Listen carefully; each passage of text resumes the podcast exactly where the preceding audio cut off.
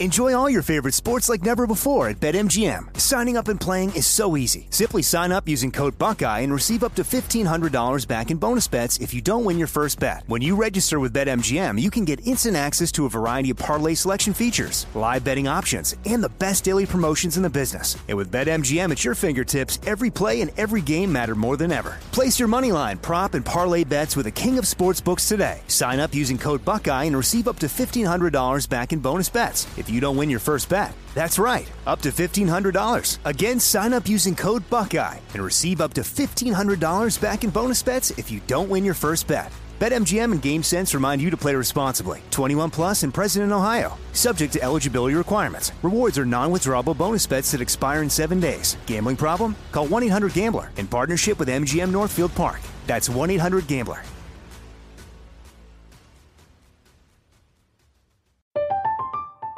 I'm Katya Adler, host of The Global Story. Over the last 25 years, I've covered conflicts in the Middle East, political and economic crises in Europe, drug cartels in Mexico. Now I'm covering the stories behind the news all over the world in conversation with those who break it. Join me Monday to Friday to find out what's happening, why, and what it all means. Follow The Global Story from the BBC wherever you listen to podcasts. You know you've got a comeback in you. When you take the next step, you're going to make it count for your career, for your family, for your life. You can earn a degree you're proud of with Purdue Global. Purdue Global is backed by Purdue University, one of the nation's most respected and innovative public universities. This is your chance. This is your opportunity. This is your comeback. Purdue Global, Purdue's online university for working adults. Start your comeback today at purdueglobal.edu. Hey everyone, it's Ted from Consumer Cellular, the guy in the orange sweater, and this is your wake up call. If you're paying too much for wireless service, you don't have to keep having that nightmare. Consumer Cellular has the same fast, reliable coverage as the leading carriers for up to half the cost. So why keep spending more than you have to? Seriously, wake up and call 1 888 freedom or visit consumercellular.com. Savings based on cost of consumer cellular single line 1, 5, and 10 gig data plans with unlimited talk and text compared to lowest cost single line postpaid unlimited talk, text, and data plans offered by T Mobile and Verizon January 2024.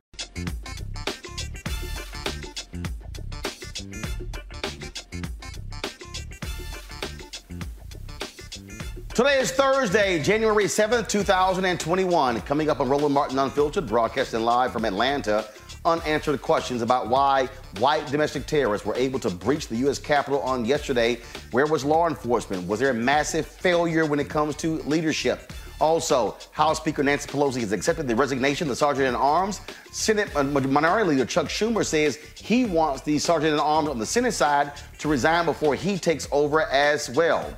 Folks, election results were certified late last night. In spite of all the chaos, House members also calling for the impeachment of Donald Trump or for the cabinet to invoke Amendment 25. We'll talk with a constitutional expert about that. And Trump cabinet members and staffers are walking away in protest of his behavior on yesterday. And President elect Joe Biden today announcing his team believes the Department of Justice.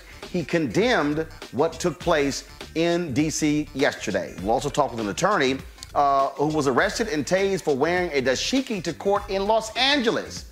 And a football coach in Tennessee has been fired for his racist attack on Stacey Abrams on social media. Plus, a police officer is fired and charged with filing a false police report in the arrest of a black man in California. Folks, it is time to bring the funk on Roland Martin Unfiltered. Let's go.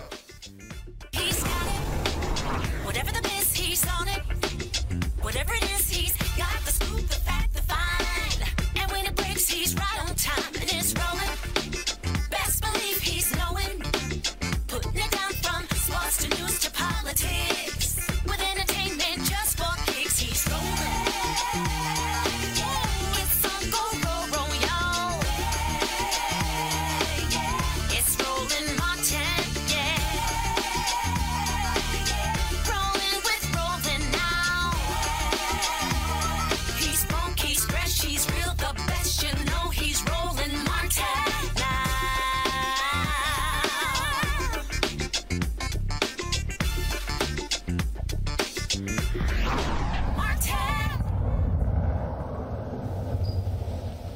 Democrats are demanding answers from Capitol Police as to what took place on yesterday to allow white domestic terrorists to breach the U.S. Capitol. A lot of questions, very few answers. Here's a video that was shared on TikTok to give you a sense of how the Trump terrorists overwhelmed Capitol Police. You'll see in this particular video here, uh, you'll see where uh, here you have them trying to hold them back. Then all of a sudden, they're fighting these Capitol Police officers. There are not enough of them. Then all of a sudden, they just overwhelm them with force. And then finally, the Capitol Police just sort of just backs off and allow these folks uh, to come through. It was a shocking and stunning uh, to witness to see this. And then all of a sudden, you see when one side, then another side, and all of a sudden, folks just move forward and move forward and move forward and move forward uh, as the cops try to hold, try to, the cops try to hold them back. Folks, it makes no sense uh, what took place on yesterday. Keep in mind, there have been numerous protests uh, near the U.S. Capitol. Uh, and in fact, uh, Congresswoman Maxine Waters, she said that she was assured four days ago, five days ago, by the police chief of the Capitol that they were prepared for the crowds. He told her they will not even be allowed on the Capitol grounds. Um, look at this video here, and you will see they clearly were allowed on the Capitol grounds. Uh, and so, again, uh, a tremendous amount uh, uh of questions that people are asking uh, Nancy, House Speaker Nancy Pelosi, she spoke today and she said that she had demanded and received the resignation of the House Sergeant at Arms. That person is supposed to protect members of the House of Representatives. Uh, Senator Chuck Schumer, the Democratic Minority Leader, he said that between now and when he takes over as Senate Majority Leader, when Raphael Warnock and Jon Ossoff were sworn in, he will demand the resignation of the Senate Sergeant at Arms as well. A complete and massive failure across the board. Uh, D.C. Mayor Muriel Bowser, uh, she also uh, spoke today uh, where she made clear that they are going to build a seven foot unscalable wall around the U.S. Capitol to protect the Capitol from any future, uh, uh, any future protests from these Trump domestic terrorists. This is her today we will be looking very closely at what we learned, what's, ha- what's happening at the Capitol, working with congressional leadership and the presidential um, inauguration committee. Okay, thank you. And then, uh, but uh, uh, you you did uh, hear the secretary uh, offer two very important points uh, already. That the, the fencing that is going up around the cap, the, the Capitol, uh, non-scalable fencing will be in place through the inauguration. Uh, and the, the guard strength um, that is on, that will be coming on the ground by this weekend, up to 6,200, will be available through the inauguration as well. Which is a larger, which is a larger uh, composition of personnel than you would have for a standard inauguration. Thank you. And then just one follow up there for you, Secretary McCarthy. The black fencing, you said at least 30 days or no more than 30 days that will be erected? At a minimum. At a minimum. Okay, yes, thank and, you. and we'll work that in coordination with uh, the city as well as the Capitol Hill Police. Thank you. Yes, Mark. Uh, Mark Seeger, NBC Washington. Two questions for Secretary. One, could you, and I tried to follow along, could you repeat the specifics about the fence? Will it completely surround the U.S. Capitol complex, uh, the fencing? Could you yes. just give those specifics one more time? Yes. So, Constitution to Independence first, and then the, the road there in front by the pond, uh, it'll be all the way around. And how high will that be? I'm Seven foot. Seven feet, non-scalable. Compare that to what we see at the White House. This is what was available. We worked through this solution midstream yesterday, and we were on the phones to get as quickly as possible a capability in place to extend the perimeter of the National Capitol Complex. We could get as many Metropolitan Police officers out into the streets so that in the event that these, if this was to recur again or downstream, that uh, Chief Contee would have as much flexibility with his police force as possible, and we could take over the, the static security positions. And I appreciate it may not have been your decision, and we know it certainly, the chief and the mayor said it wasn't their decision, but what can you tell us about the lack of preparation prior to yesterday at, on the part of the U.S. Capitol Police and, and why in months prior we saw troops surrounding the U.S. Capitol when other protesters were coming, but yesterday we didn't see anything. Why were there no troops or any other backup security there yesterday, given what we all knew in the public domain. You must have had better intelligence than we did, but we all knew that this was possible, if not likely. Well, we don't have, uh, we rely on our intelligence from law enforcement and local police, obviously, but with respect to the pre-coordination, uh, to the mayor's point, those things are all being looked at. There were uh, discussions previously with the Capitol Police and others, and no request of the DC National Guard were made. Uh, obviously, it is a different branch of government, so we have to be requested to come onto the grounds.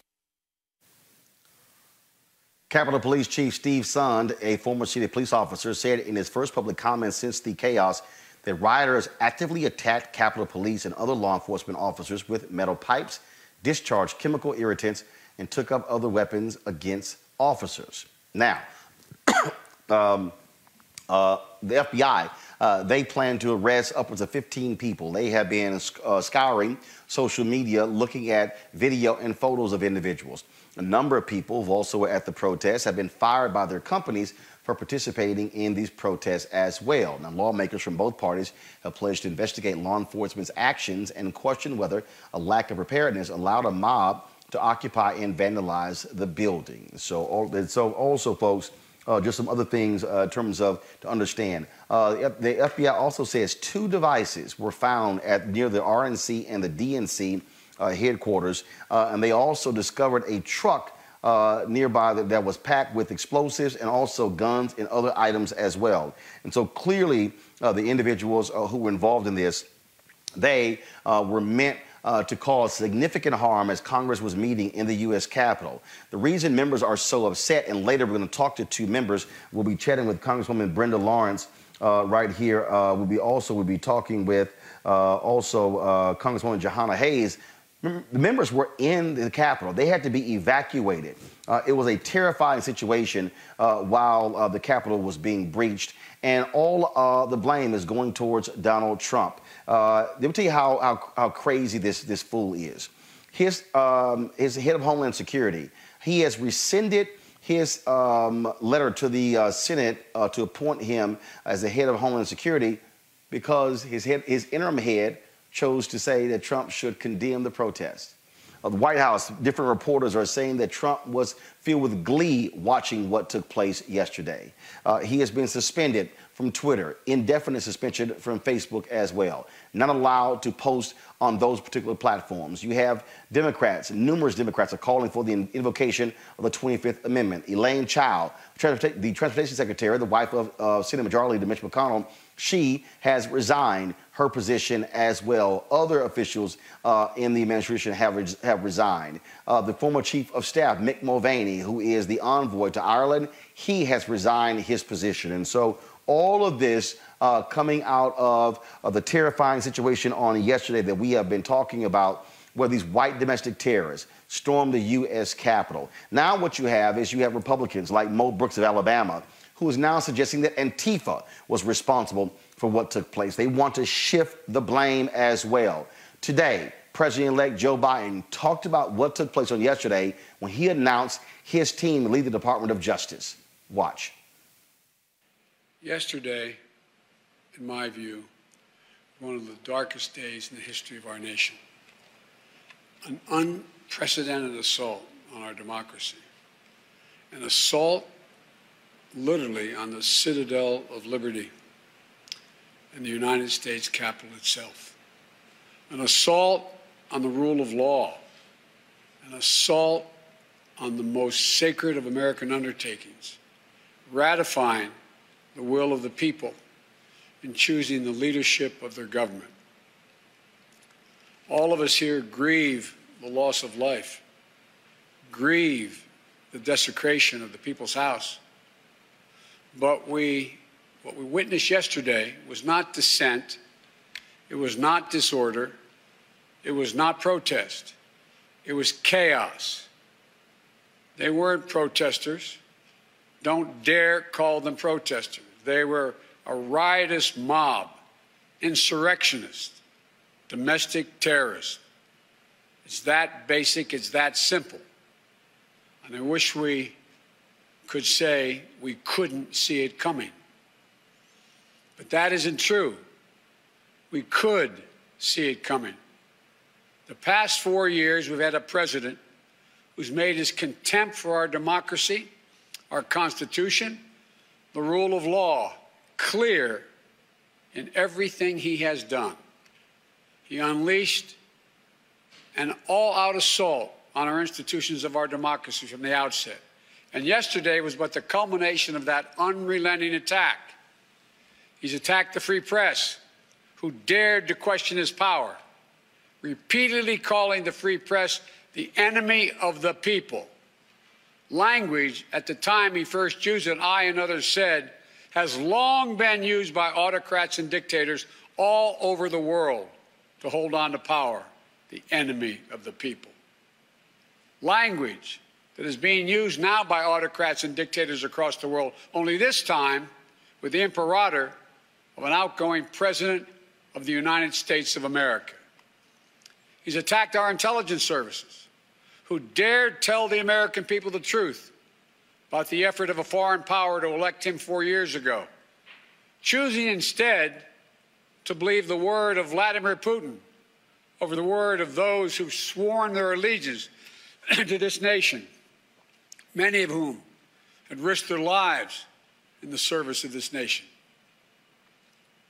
He deployed the United States military, tear gassing peaceful protesters in pursuit of a photo opportunity in the service of his reelection, even holding the Bible upside down.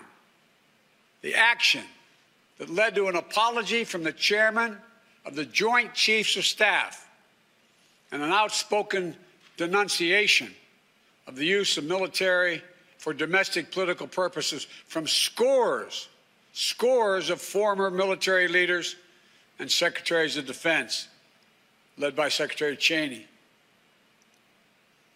He thought he could stack the courts with friendly judges who would support him no matter what. They were Trump judges, his judges.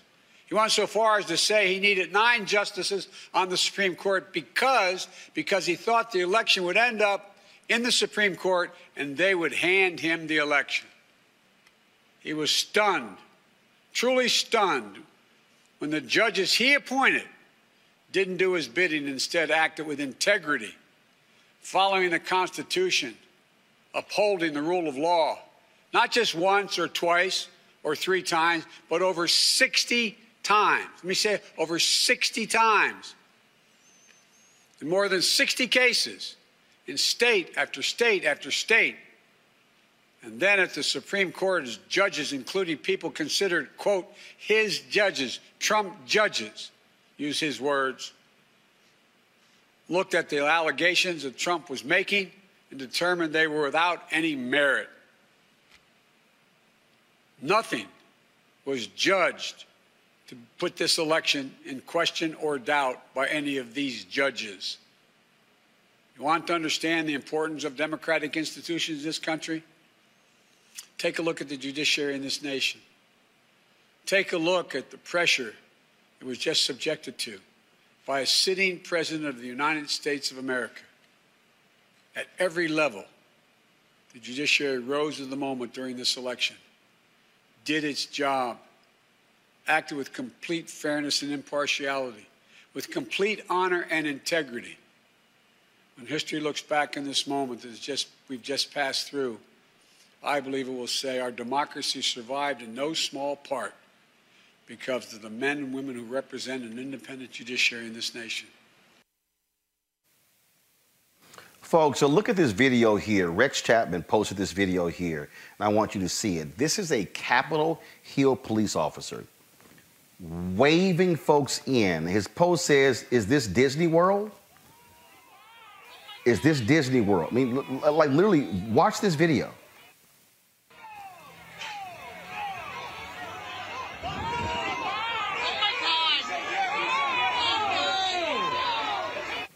It makes no sense. It makes no sense. I mean, that's what that's the kind of thing uh, that we have seen uh, all across the board, uh, where people have so many questions that they have been asking. Uh, let's go to our panel. Reecie Colbert, Black Women Views, Erica Savage Wilson, host of Savage Politics Podcast, Dr. Greg Carr, Chair, Department of Afro American Studies, Howard University. Erica, uh, you served in the military. Um, the, the woman who was shot and killed yesterday, uh, who was trying to climb through a window, she was shot by security forces in the neck. She died. She also served in the military. These are people who were sworn to up, protect the Constitution, uphold and protect the Constitution, to, to defend this nation against all enemies, foreign and domestic. These people are the domestic enemies that that oath uh, was, ta was talking about. Yeah, and Happy New Year to everyone. Uh, yeah, I took that very same oath and took it very seriously. And we both served in the same branch, the Air Force.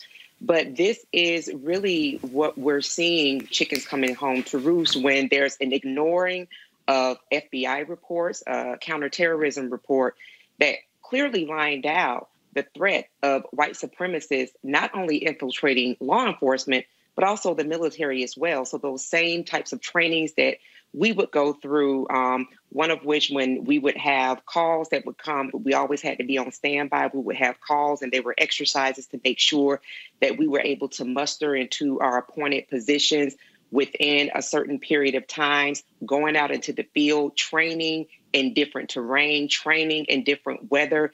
These are the types of people that um, uh, committed to active insurrection on yesterday, um, combined with other civilians. So uh, when we go back to that report that I noted, that was given uh, to the public back in October of 2006.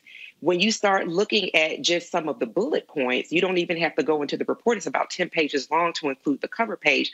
But it clearly says that even looking at the law enforcement side of it, one of the concerns of having white supremacists infiltrate law enforcement is that law enforcement has um, understanding of access to these restricted areas. And so when you're seeing the guy that is waving in those uh, white domestic terrorists into a building where the people's business was being done, you're talking about uh, hundreds of people that are in those buildings where our business was being done that that really could have been um, much worse than what it was. Now, not to say that you know some of the things that will unfold later won't be much worse, but just thinking about some of the carnage that could have happened, it, could have been much worse. So.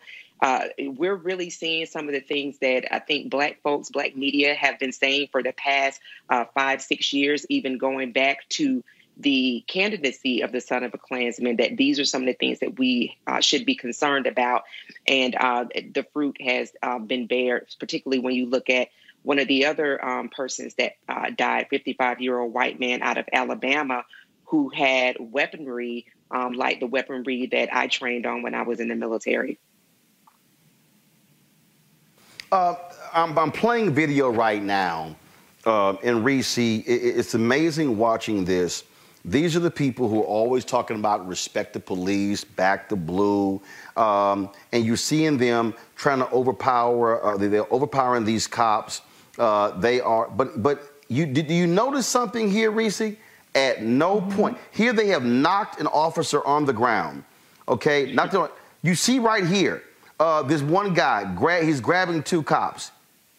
At no point does anybody pull their gun out.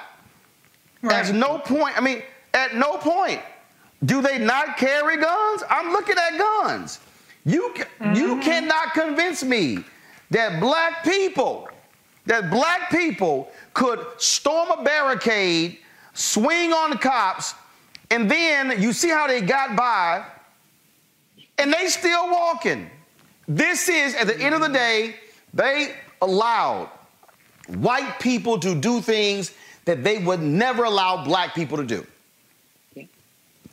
Absolutely. I mean, we have never seen images of white people being hosed down and gunned down. I shouldn't say never. Let me say in contemporary times, okay? In the past several decades. We haven't seen the same images and the brutality against white people that we've seen against black people doing peaceful protesting. So this is not a surprise. I think that as a society, we've said it's unacceptable to inflict that kind of violence on white people, even when they are instigating it, even when they are, you know, rioting and doing this kind of behavior. You see how they act when uh, they win the championship for their college team or their hockey team wins the championship, they out there flipping over cars, acting a damn fool. So this is how they've been trained to interact with white people. So it's not a surprise that they're doing that. So you have the fact that number one, cops don't feel as empowered to uh detect you know to to to to use brute force against white people. But then you have people that are aiding abetting it as well because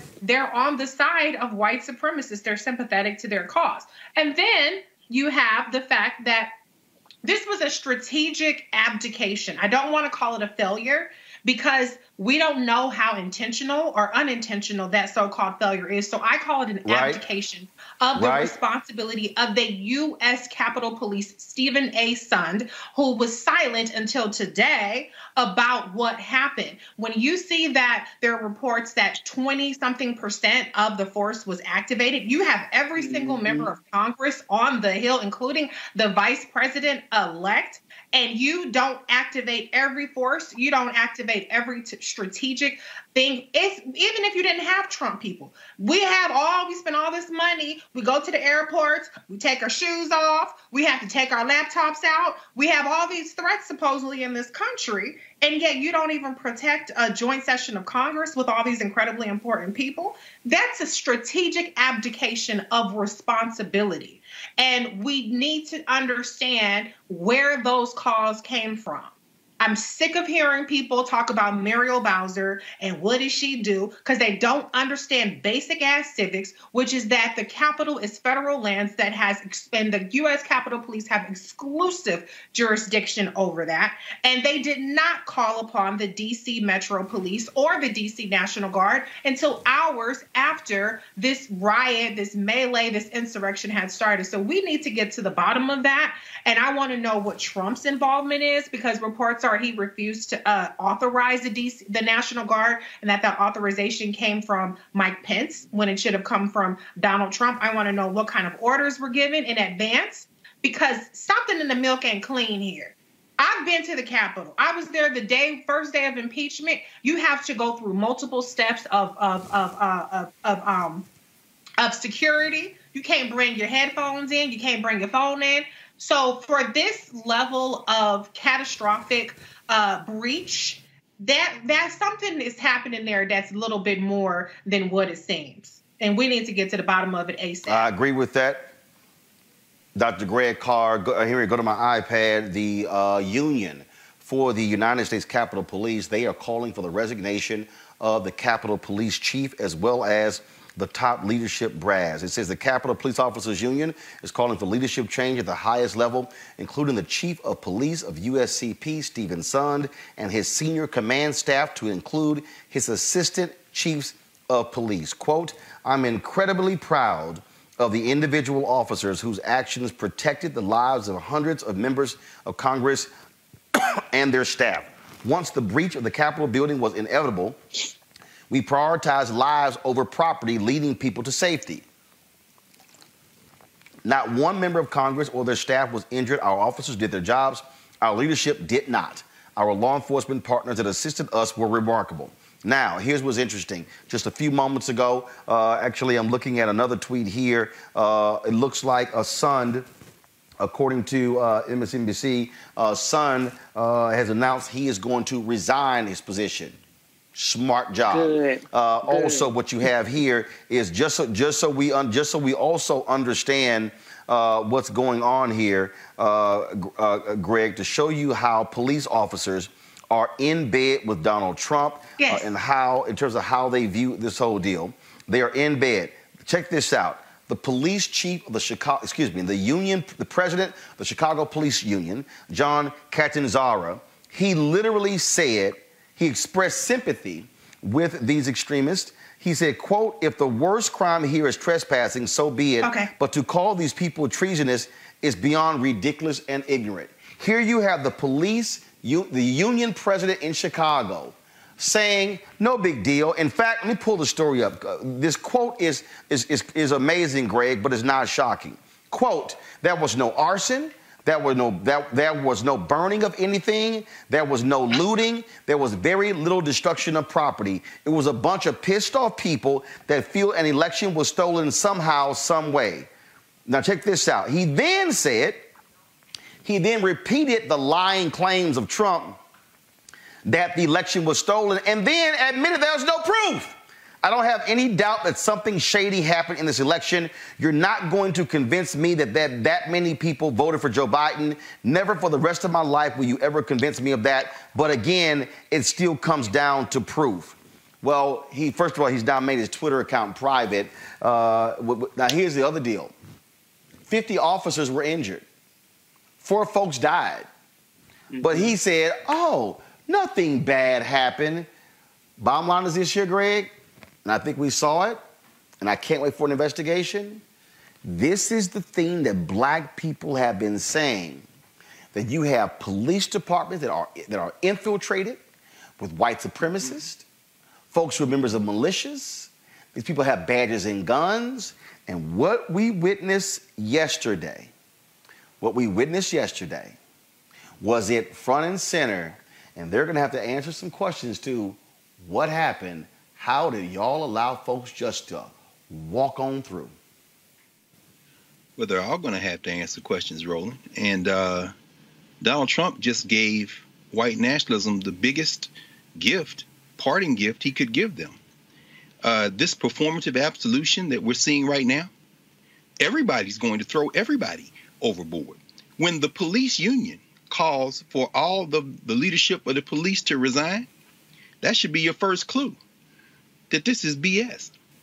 And, and you know, let's just be very careful here because nobody black, as you said last night on the show, is surprised. We've been trying to tell you. Anytime you see Chuck Schumer, who found his voice thanks to uh, all of Erica's homies in Georgia, who made uh, Mitch McConnell the minority leader since he couldn't deliver Maine, didn't put no money in Kentucky or Mississippi, and sat back. All of a sudden, Chuck Schumer's a hero. Everybody got to get fired. Everybody, everybody, calm down. It's very Catholic right now. You see, everybody's confessing, except there ain't gonna be no priest to save you, and it ain't gonna be no damn Hail Marys to save you. Because what everybody is doing now is trying to divert attention from the fact that Donald Trump is the symptom. The sickness is whiteness. And you're absolutely right, uh, Reese. There's strategic abdication going on right now. Those white people yesterday were white nationalists, and they were aided and abetted by their white nationalist friends in the police force. By the way, we all saw the brother who was chased by those white folks till he got, and you saw him kept going to his shoulder, calling for backup that never showed up. And when he got up there with those other white cops for, for a split second, he hesitated. And I'm thinking, is he trying to figure out whether those cops gonna go with them or go with him? But what we see is that this has been a coordinated attack. Now, I'm sorry, Joe. I'm sorry, uh, Mr. President elect. Every day up to 1865 was a darker day for us than anything that happened yesterday, mm-hmm. and many of the days mm-hmm. since 1865. So, so all this, we're better than this. You know, whether it be you or Cory Booker talking about we brought this on ourselves. I ain't part of that we, bruh. And let me tell you about the white people who are not part of that we. Those white people in Portland that you sent the police in there and beat their ass. Those are called race traitors to the white nationalists. So there are white people that get beat, and you and you send a whole hit squad to the West Coast to take out that left wing dude. So let's be very clear. Heads are going to roll because the people who don't want to be held accountable have been given through Donald Trump a gift wrap way to claim that they were never part of it. Every last one of them people that's saying they're going to try to resign from the White House should be trapped in that building. John Empty Barrel Kelly saying, if I was there, I'd call for the 25th Amendment. Shut up. Hell no. All them, uh, Kelly, uh, whatever, uh, McEnany, uh, Ashley, whatever her name is, gave a two minute press conference today. Everybody shut up. Elaine Chao, lock the door. Make her stay in there with them. Because what they're doing right now is trying to set it up to act like somehow they are the opposition in the last 10 minutes. I'll end with this. This is when we have to be very, very, very careful not to go for this okey doke. There is now a majority in the Congress. Mm-hmm. Bowser said at that same press conference today the DC statehood legislation needs to move immediately. You need to give us control of our troops. Joe, why are you making all these, oh, it's us, we're better than this. You better than that? Go tell your boy Manchin to stay in line. Get this in here. You and the vice president get in there and sign every last one of them bills before it turns warm outside. And then we'll know that you're not just engaged in some form of performative absolution, but you're serious about dealing with the cause of this white supremacy and not the symptom, which is Donald Trump. Because he just gave y'all a get out of jail card, free card and everybody trying to cash it in right quick. Nah, hell no. I don't, I'm not buying it. I want to bring in right now retired Lieutenant General Russell Honore. Glad to have you back on Roland Martin Unfiltered. General, um, Donald Trump, to Greg's point, said to these white supremacists, these white domestic terrorists, have free reign. I'm going to let you do whatever you want to do. I wouldn't be shocked, uh, General, that uh, the folks who get arrested, he gives them pardons before he leaves. Well, worse than that, Roland. Uh, I think the police department at the Capitol was complicit. I, I dealt with those uh, people when I was in the Pentagon on the Joint Chiefs of Staff, and we used to provide military support to civil authorities for inauguration and major events inside the city of Washington. And that's a well oiled machine. And what we saw yesterday, uh, the Capitol Police make decisions in coordination with the sergeant at arms in the Senate and the sergeant at arms in the House.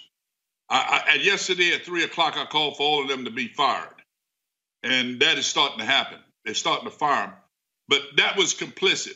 There's people inside the chain of command of that Capitol Police that allowed this to happen.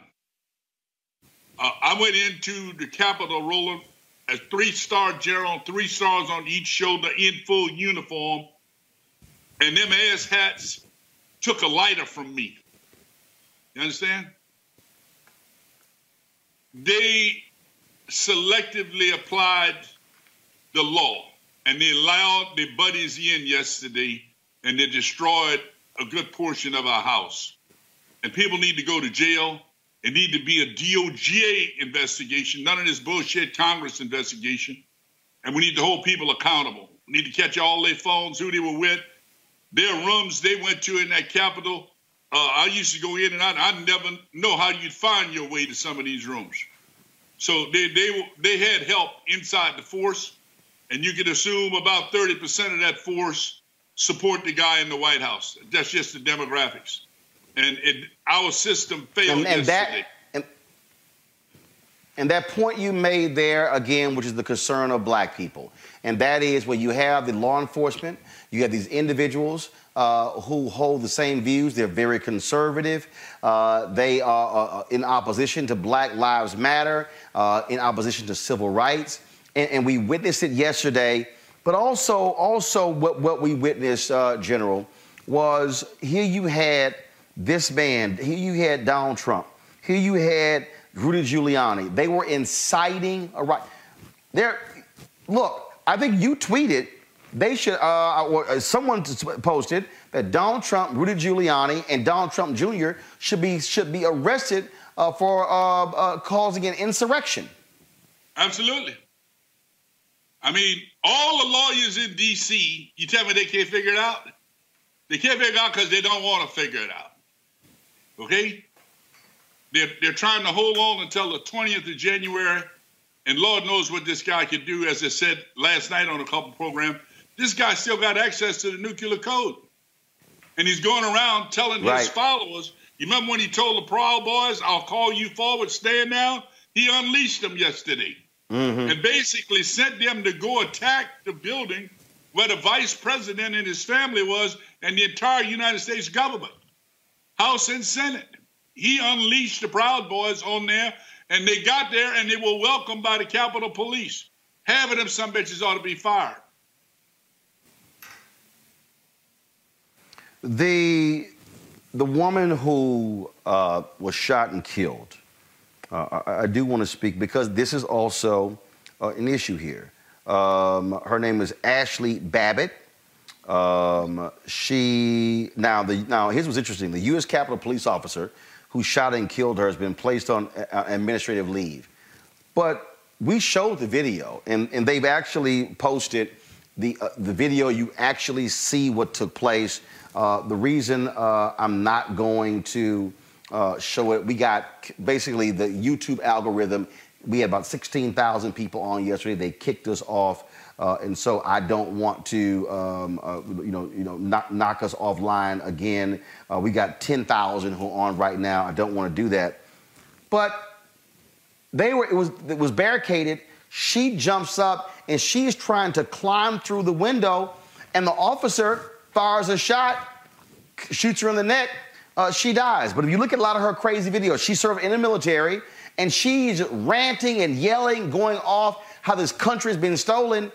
And that's also part of the deal. There are members of the military who, uh, who were there yesterday with these Trump people as well. Yep, you uh, you know you got a volunteer army, and uh, we, as hard as we try, as an institution in the military, uh, diversity and inclusion, and we're going to have our first African American Secretary of Defense. Uh, among us are people who think more like the demonstrators that were there yesterday. And in their mind, they've got some this idea that the election was stolen. What they really uh, are, are PO'd about is that now the Democrats own the White House, they own the Senate, and they own the House. And they are, they are worried that they will lose their white power. They're worried about losing majority rule in the next 30 to 40 years because America is changing. And that is what I believe a lot of the believers I talk to, uh, that's the code they talk in, Roland. They don't like the browning of America.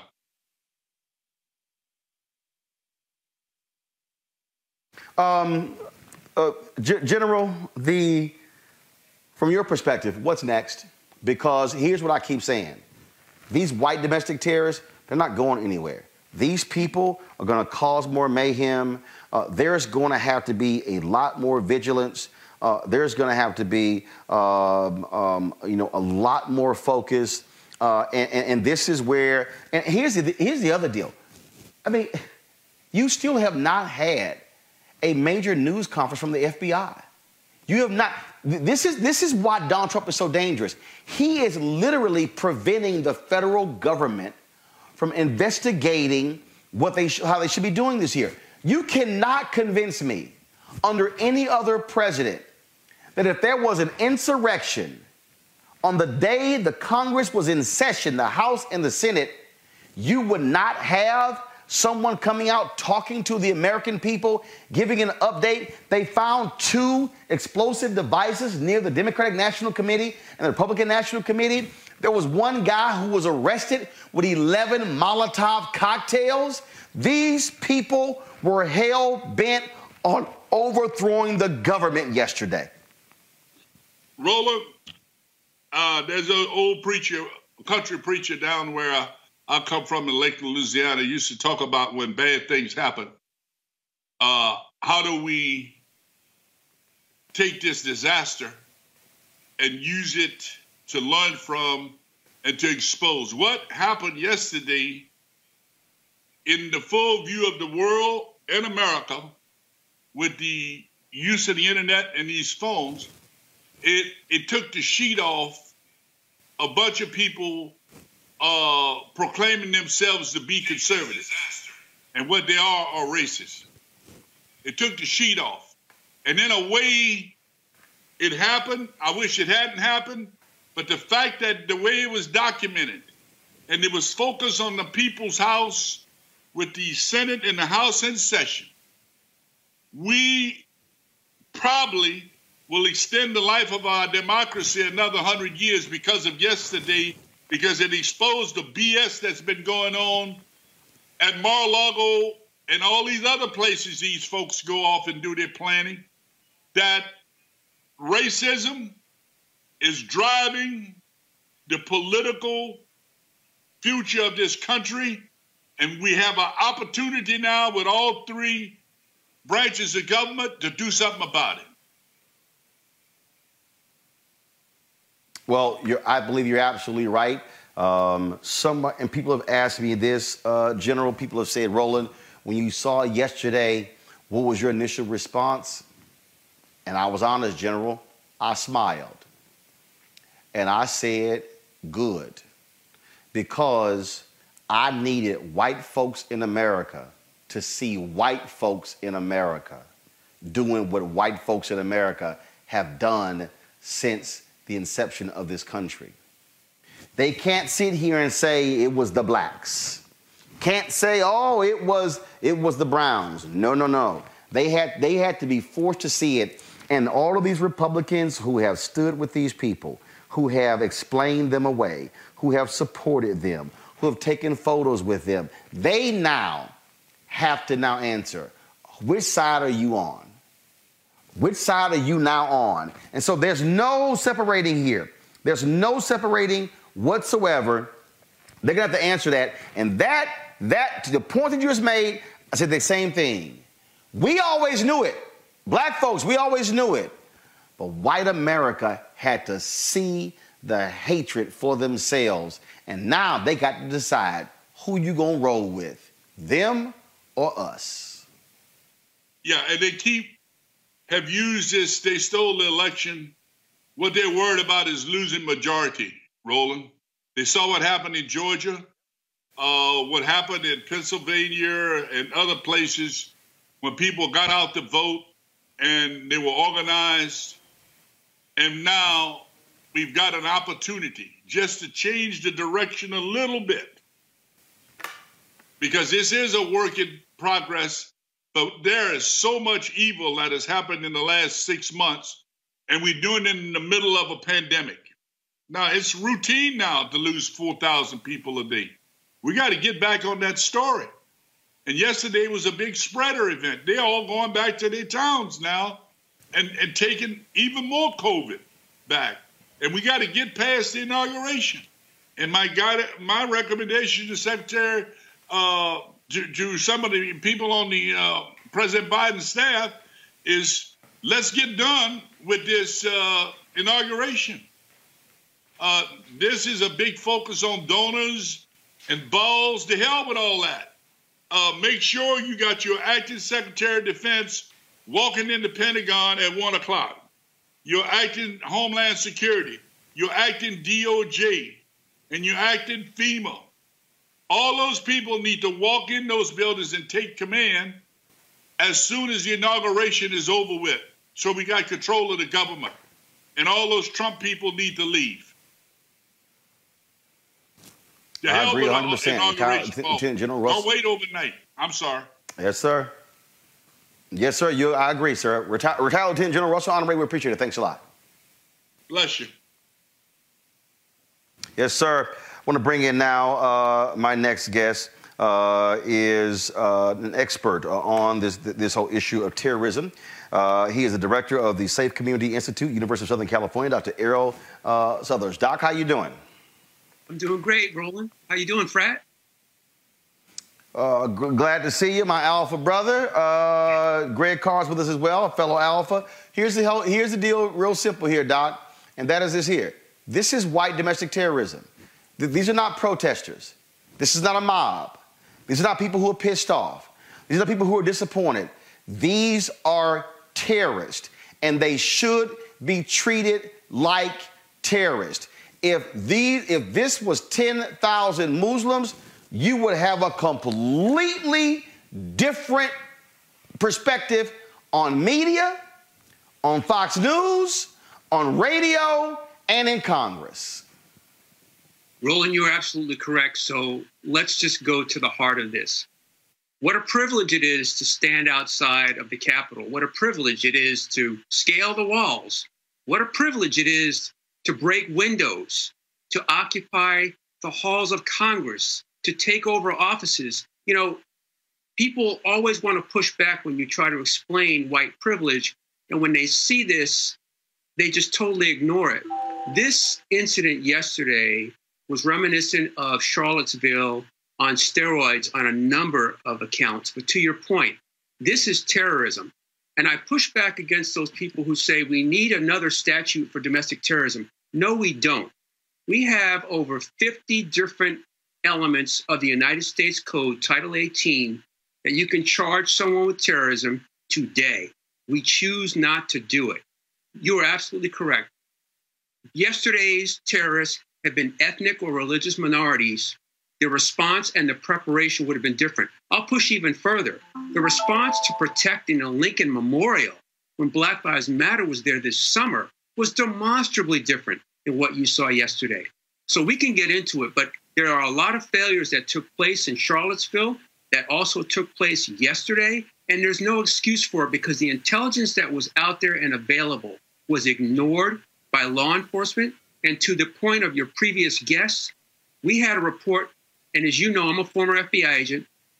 15 years ago, the FBI produced a report that was heavily redacted that documented the infiltration of law enforcement by white supremacists and white nationalists, and nobody wanted to see it. And what they did let them see was very, very little. We haven't left that issue yet, and it's even worse.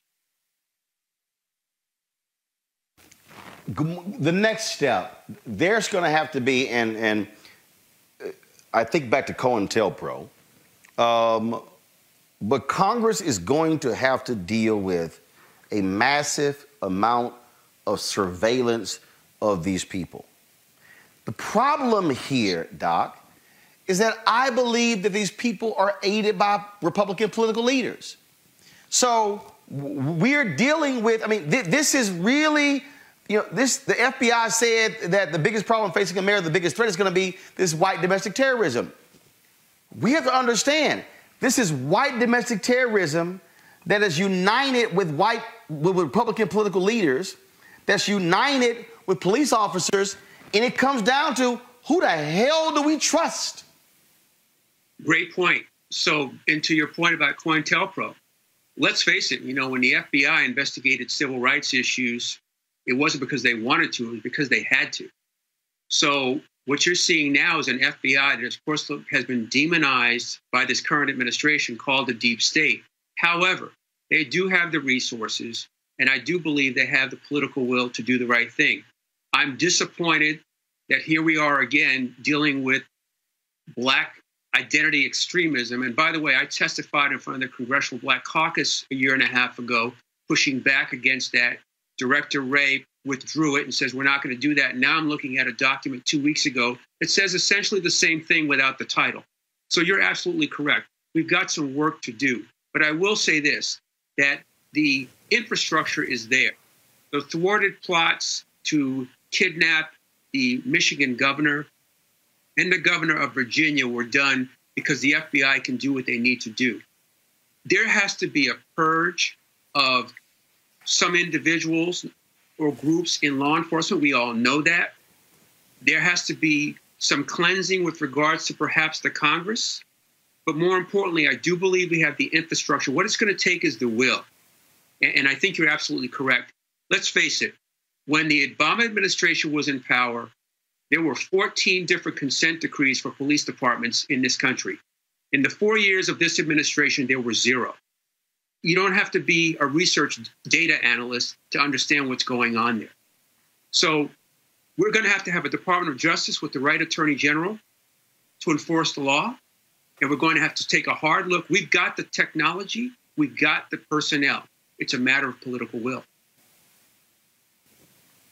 Dr. Errol Southers, I appreciate it, man. Thank you so very much for joining us. My pleasure, my brother. Yes, sir. Erica, here's the deal here. This is very simple. Will this government be willing to go after white people like they historically have gone after black people? That's, that's the real issue here. The, the, the President elect Joe Biden and Vice President elect Kamala Harris they are going to have to make it perfectly clear to the country that there's going to be zero tolerance and they are going to go after every single one of these white domestic terrorist thugs who stormed the U.S. Capitol? My answer, in my view, is no. Uh, that's largely going to lay now at the feet of the uh, attorney general that will be incoming, the one that um, President-elect Biden has nominated and put forth, Merrick Garland. Um, the people that I really have some level of confidence in are those uh, women who have been working within civil rights and civil rights lawyers for quite some time. um, and that's the assistant. Uh, who is Kristen Clarke, a friend of the show, someone that you know well, and also Vanita Gupta, also a friend of the show, um, uh, someone else that you know very well. Um, outside of that, that civil rights decision, uh, division that will be forming up with the Department of Justice, which um, unfortunately on yesterday uh, was subject to a hack, uh, which is, uh, you know, really uh, no, not a coincidence. It, looking at who this person is that's currently in office. Um, that there's going to be a lot of cleaning up to do, but I just don't have the faith uh, that, uh, number one, that there'll be any level of accountability. There will probably be some people that will, um, you know, be put before the public square, so to speak, um, for accountability, but not at the length that we've seen people who have been prosecuted um, and thrown into unmarked vans, questioned. Um, who were real protesters that were uh, protesting injustices, the people, black folks that were are dying at the hands of state uh, taxpayer funded service. So to go back to uh, your question again, I do not have any faith in that, but I think that's where an engaged citizenry comes into effect. That you know, even with everything that we are facing, um, the general talked about. Um, you know, we had 44,000. Uh, actually, actually, Eric, Eric, Eric, I got Eric, Eric, Eric, I got to interrupt you real quick here. I got three members of Congress who, who are on the line right now. Congressman Tim Ryan of Ohio, Congresswoman Jahana Hayes of Connecticut, Congresswoman Brenda Lawrence of Michigan. Uh, Congresswoman, uh, Congressman Ryan, you're with one of the committees that you've been, you've been talking about this oversight, investigating Capitol Police. The Capitol Police chief has resigned. The union is calling for his top brass to resign as well. We're seeing videos where literally Capitol Hill police officers were waving uh, protesters in, taking selfies. Do you, as a member of Congress, uh, Congressman Ryan, have any faith whatsoever in Capitol Police right now protecting the people's house? There, there's a, a big gap in the, uh, the trust level right now, and it's something that we got to fix, and we got to fix immediately. We have the uh, vast majority of the rank and file uh, guys uh, did a good job yesterday, but they were set up for failure. I mean, we did not have the backup. They did not have the personnel needed. We did not have the National Guard teed up, ready to go. This was a failure in leadership, not necessarily a failure for the vast majority. I saw the same videos everyone else did, taking selfies and all the rest. Uh, and, and believe me, we're going to be looking into that as well. But the reality is, this was a failure from the top down. Uh, a complete abdication of their responsibility to protect us as members of Congress, our staff, and most importantly, the process of electing our president. Congresswoman Hayes, give us a sense of what it was like to be in the House yesterday uh, while this was going on and when y'all got the order to evacuate.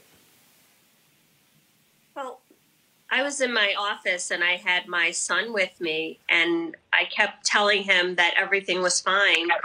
He could clearly hear the crowds outside. His friends were texting him images of what was going on, and he was afraid. And I was afraid because I didn't have an answer for him. And we kept getting updates that, you know, to move to an internal location, um, that suspicious uh, packages had been discovered. And it, it was scary. I mean, on this campus, I don't really think about my safety because I feel like the police keep us safe. I've traveled with them, they do a tremendous job. And yesterday they were under resourced. And I'm sorry if I'm distracted, but there's just a story just came across that a Capitol police officer died following one of the protests, yes, following the activities yesterday. So this is crazy. This is the United mm. States Capitol. Then this should not be happening here. Um, Congresswoman Lawrence, the when we talk about what took place yesterday, y'all have really had to had, deal with that uh, in Michigan, uh, where these uh, folks stormed the Michigan State House, uh, and then they, they, of course, the undercover they, they discovered the plot to kidnap uh, the governor of Michigan. Uh, we've seen, and Donald Trump called for these folks to essentially do these things in Michigan. What is shameful here, Congress, Congresswoman Lawrence, is you literally have people like Donald Trump and Rudy Giuliani, Congresswoman, Congressman Louis Gohmert, saying, endorsing these folks committing acts of violence against the United States. So yesterday, I was on the floor when they came in to evacuate us, told us to get on the floor and get behind the seats on the floor to pull out the gas mask. Then they, we heard they said they have, they have breached the Capitol and they're on their way over here.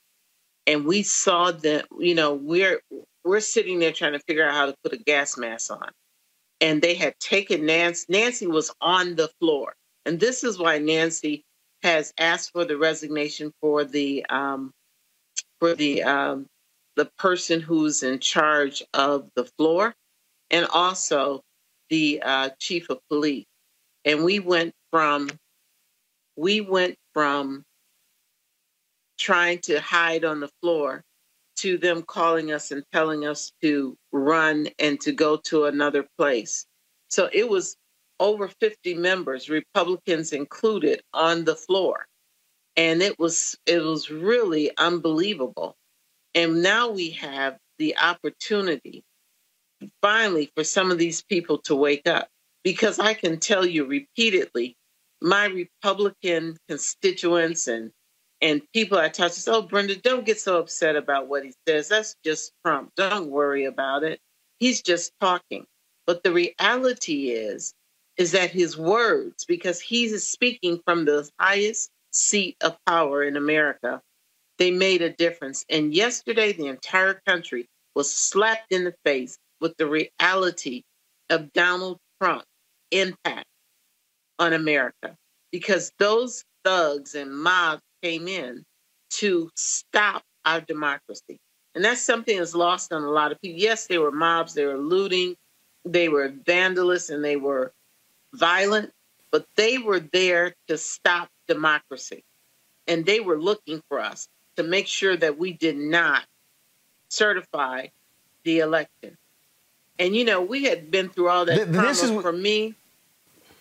For me to have to put on a gas mask and and look on try to hide behind a chair to Nancy Pelosi saying they will not stop us. We are going to the floor. And we were voting till four o'clock in the morning to certify those votes. This is the thing, Congressman Ryan. I'm going to read this tweet here. This is one. This is one of these folks. The protests today were peaceful for the most part. There were some people that breached the Capitol, but other than that, minimal skirmishes. I am proud to be a deplorable. We can take our house anytime we want without violence. I mean, and what you're dealing with here, Congressman Ryan, that to the point that Congresswoman Lawrence just made, is that when people kept saying, and especially, and I'm just going to be as clear as possible, these sorry ass people in mainstream media Oh, it's Trump. Kathleen Parker writes a column. Hey, it's not going to be that bad. Things like those. Maureen Dowd, all these people, they acted like this was a damn game. And I told folks, I was on ABC News, Congressman, uh, four, five years ago.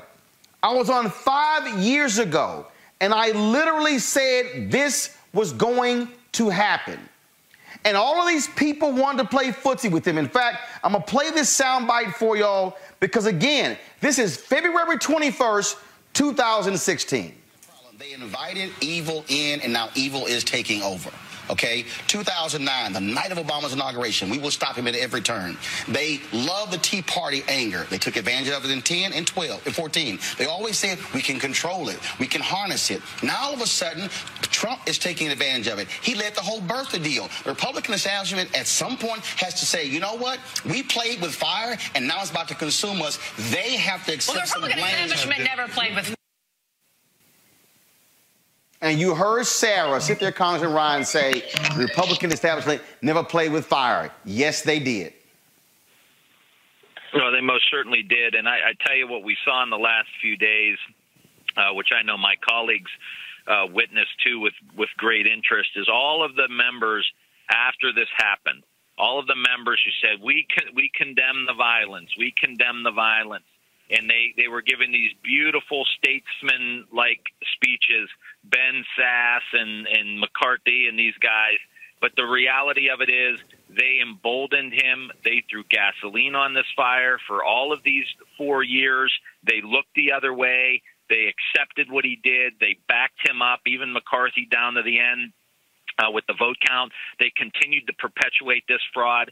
And then Ben Sasse yesterday, I was listening to him, uh, and and he's going on and on about how rise above and all this. He was kissing Trump's ass because he was afraid Trump was going to get involved in his primary two years ago and beat him in a primary, and he was afraid of that, so he kissed Trump's rear end, and then uh, after you know he got through his reelection and he got back in the Senate for six years. Now he wants to be a statesman. I've got no interest in that. I, I'm not impressed at all.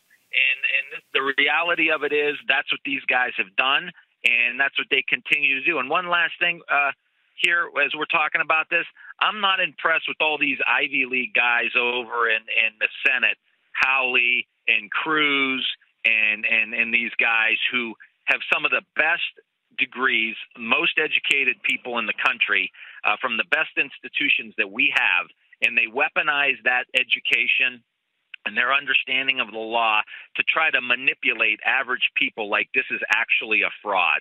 Like we actually believe what they're saying, and they try to use that. I think they're a bunch of phonies. I think we have to call it out. We've got to be very candid. If we're going to heal this country, uh, we've got to be candid, and we got to pull the, the the weeds out by the root and make sure we're really going to heal this time and not just put a band aid on something.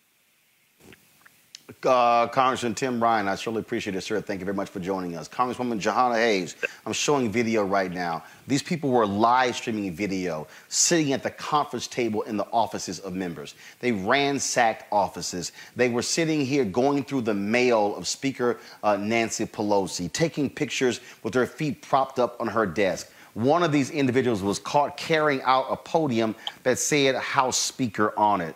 I mean, the, what, what we saw was sheer thuggery. Uh, and, and, and then and now we're seeing the police the police union president in Chicago say, well, not much was done, nothing really significant happened. These people were simply frustrated. To listen to Republicans make excuses for these people. Now you have one of your colleagues, Mo Brooks of Alabama, who is absolutely nuts himself, saying, "Well, no, these were not Trump people. These this is was Antifa." Now and now, now you have Lindsey Graham who wants to say, well, if Democrats, if you want to condemn these people, then you must condemn Black Lives Matter protesters. Give me a break. What happened here yesterday is unjustifiable. It doesn't matter who it was. First of all, we know who was here yesterday. We know, you know, the Proud Boys, their leader had been arrested. The president called a coordinated effort, asked people to meet him in DC on January 6th, gave them a directive in the morning to walk up to the Capitol and make their voices heard. But let's be clear we're not just talking about an office building here. This is the center of our institution of government. This is where the people's business happens. So breaching this means so much more. Coming here and, and desecrating, denigrating the capital, making this place unsafe to do business has much greater implications. People have a right to protest, and we've seen that over and over where people are elevating their voices. But for my colleagues then to come back and then continue to object to the Electoral College, to try to d- justify or place blame or figure out who it was. It doesn't matter who was on this hill yesterday. The violence that happened here is inexcusable, was incited by the president, was emboldened by the president, and has not been denounced by the president. Hard stop. So anything that they're trying to do to justify it, to explain it away, they too should be held accountable for that. Congresswoman Jahana Hayes of Connecticut, we surely appreciate it. Thank you so very much. Uh, Thanks, last uh, uh, for you, thank you very much. Last, and glad that you're safe, Congresswoman Brenda Lawrence. Um, we have seen folks call for the invocation of the 25th Amendment. Uh, I just got a text that said uh, Vice President Mike Pence, his staffers have uh, made it clear he does not believe in that. I really believe that Congress should move, the House should move to impeach Donald Trump immediately force the United States Senate to take a vote. And if the, the force Republicans to be on the record, because this man is dangerous. We do not know the hell that this man may unleash over the next 13 days. He is unstable, he is crazy, he is demented, he is out of his mind, and Lord knows what he will do to the United States over the next 13 days. I don't care about him being banned on Twitter and Facebook. This man still has control of the nuclear codes. Yes. He watched with glee what happened yesterday. He called on these people to march to the Capitol. He gave the order. He gave the order and they followed it. And I think you force these Republicans to vote. And the other point is this if Republicans have the courage to vote in order to remove him, to actually impeach him, he would be barred from running for office again. I absolutely 100% amen. You're preaching right now to the choir. I have put out a statement that we and Nancy Pelosi, who drug her feet to impeach Donald Trump, has she is so she is so infuriated by what happened because this was like a slap in the face. Everyone who tried to ignore him, say just you know, he goes low, we go high, that crap. This man is dangerous. And we, I truly support the 25th Amendment. I saw Pence moving and making statements. Because, you know, the other thing that a lot of people don't realize Pence was in the Capitol, Nancy Pelosi was in the Capitol. So the second and third two in line to the president were in danger. And Pence was very angry yesterday because you know what? His line, his his life was on the line. But we saw that so many people now have had to come out with these fake statements to Republic. Well, we denounce what happened. But the reality is you didn't do it soon enough. It's exactly what you said, Roland. Year after year, day after day, week after week, we have been saying this man is destroying our democracy. He riled those people, incited a riot, then got his in his armor protected car and rode back to the to the White House and turned on the TV, and I'm sure enjoyed it. And did you, you know, the thing that infuriated me during his tenure, this thing about the flag. Did you see that mob take down the United States flag, take it down and hoist the Trump flag? Now, how, and he called them patriot. I mean, that's a big deal to them. And here he is, everything that he claims he's for has been contradicted. And all of these Republicans sticking their head in the sand, and I could say somewhere else, ignoring what the reality is. This is not a joke. I was sitting there in that in that room hearing these people banging on the door, trying to get in the chambers, wondering if my life was going to end. Nancy was right. We were not going to let them stop. We certified the vote. If, if nothing else happened, we will get rid of him on the 20th. But I believe that 13 days is too long. It's too much he can do. And the man is sick. I don't want to, you know, they say don't speak ill of the dead. I'm not going to say he's crazy, but he is sick. He needs to be taken out of office, all that power taken away from him, let him sit in his little Oval Office if he wants to, but take his powers away because our country, we're in danger. You're absolutely right. Congresswoman Brenda Lawrence of Michigan, we certainly appreciate it. Thank you so very much. And glad oh, Roland, I just want to say thank you. I didn't get a chance to say thank you for everything you did in Detroit to bring out the vote.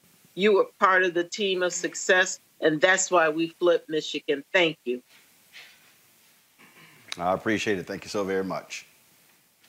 Let's go back to my panel here uh, Reecie Colbert, Erica Savage Wilson, and Greg Carr. Greg, um, I want to go to you. The point that the Congresswoman made, uh, and it wasn't lost. I saw that video yesterday, and we're playing it right now. I think back to all of the trash talking Trump and all these folks had to say about Colin Kaepernick. And for them to literally take down a U.S. flag and to hoist a Trump flag, that said exactly who these people have an allegiance to. Roland, this is all theater. And I can't stress this enough. What Tim Ryan said basically is probably all that needs to be said.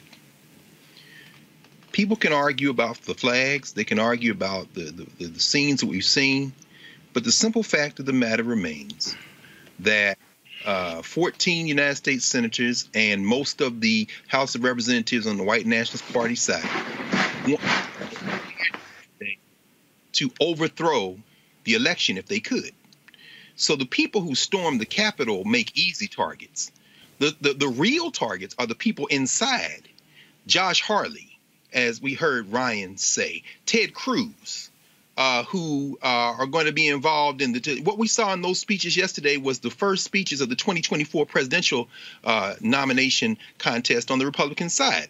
Uh, chinless Tom Cotton counted up, did figured the odds, and decided to keep his powder dry on the other side. But chinless Josh Hawley and chinless Ted Cruz decided to throw their lot in with because they're fighting over the Trump supporters. Understand? So uh, Coach Tuberville all those folks, they decided that they're angling to become the Trump of 2024 because there's going to be a 2024 Trump, whether it's Donald Trump or better Donald Trump, which means smoother Donald Trump. Now, after what happened, you had a few of them who really don't have a political future, like the uh, close to billionaire uh, Kelly Loeffler, who was retired by Eric and them down there where you are right now. You know, in the words of Mobb Deep, uh, there ain't no such thing as halfway crooks. Scared to death, scared to look. You shook. So what happened is you backed up. You ain't a crook, son. you just a shook one. So so she stood up and said, I'm out.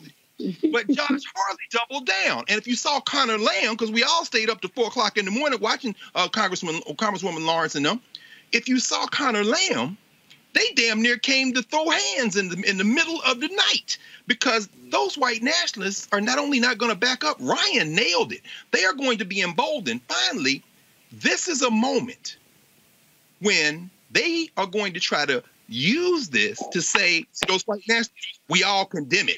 Mitch McConnell on the right side, Lindsey Graham on the right side. And if they can get past this moment in 2022, Ron Johnson is saying, I don't know whether I'm going to run in Wisconsin. Pat Toomey trying to, you know, well, I'm out. So the Republicans are going to try to act like they are not responsible for those people that stormed. And they're going to say everything the Democrats are saying, which is why Ryan is saying, do not let them escape. And which is why the President of the United States, the Vice President of the United States, the cabinet, I'm with Erica, Merrick Garland, come on, man.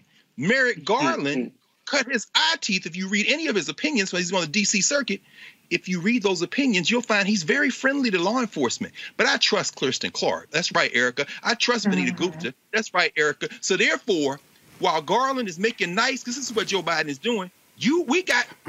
I should I should say I said it's going in, but I'll say one more thing. Linda Sarsour said this the other night. Politicians aren't your friends. Come on. So we now have our best opponents in the White House. Now we can be friendly, but y'all ain't going. We ain't gonna make this about flags and we're better than this and. We got to stop. No, uh-uh. Okay, that's very nice. Now set that aside. We want every last one of these policy things to go forward, or we're going to break your back like we did to open white nationalists. That's it. We can't. No, don't get caught up in the in, in, in the theater. Please don't get caught up in the theater. Mm-hmm. Reese, uh, as uh, we, we, uh, we've heard, as Jahana Hayes has said, a U.S. Capitol police officer has died following this riot. Also, when you mm-hmm. talk about uh, how folks uh, are responding, Simon and Schuster, uh, they have announced that they will not. they have canceled a book to be published by by Missouri Senator Josh Josh Hawley.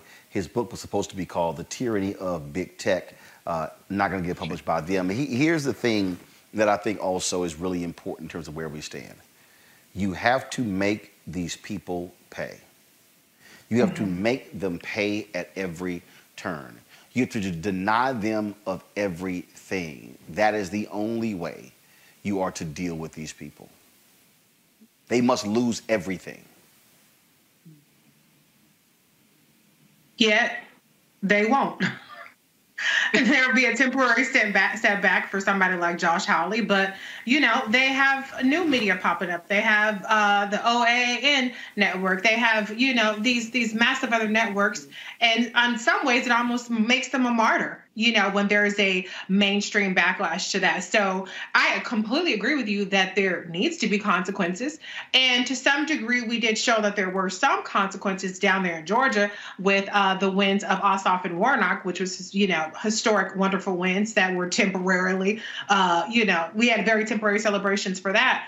But the reality is that this country just does not have the stomach for accountability for white supremacists. I mean, we just don't. And you know, um, Erica sent me, uh, you know, a, a, tweet about the fact that Trump is going to release a statement. This, what this is all about now, is you have some of these resignations, which, to be clear, are about safety and physical self-preservation. I don't think it's simply about image rehabilitation because, as uh, Congresswoman Lawrence said, that American flag came down and that Trump flag went up, and they understand that these people will they don't have any protection from Trump because Trump is one man for himself and he is quick to he banned Marc Short. I heard that he had banned Mike Pence from the White House. There's not enough fealty that you can show to Trump to satisfy these Trump people. And all those people in that Congress, whether you are a Democrat or whether you're a Republican, were equally as vulnerable from those Trump insurrectionists. And so they're trying to get the hell out of Dodge because they don't know what Trump is going to do and they don't know what these folks are going to do. But what Trump's strategy is, and what's always the strategy from the media, which shockingly a majority of them are saying insurrection and riot and this, that, and the other, and Democrats for once are on the right page of calling it what it is instead of beating around the bush for the most part.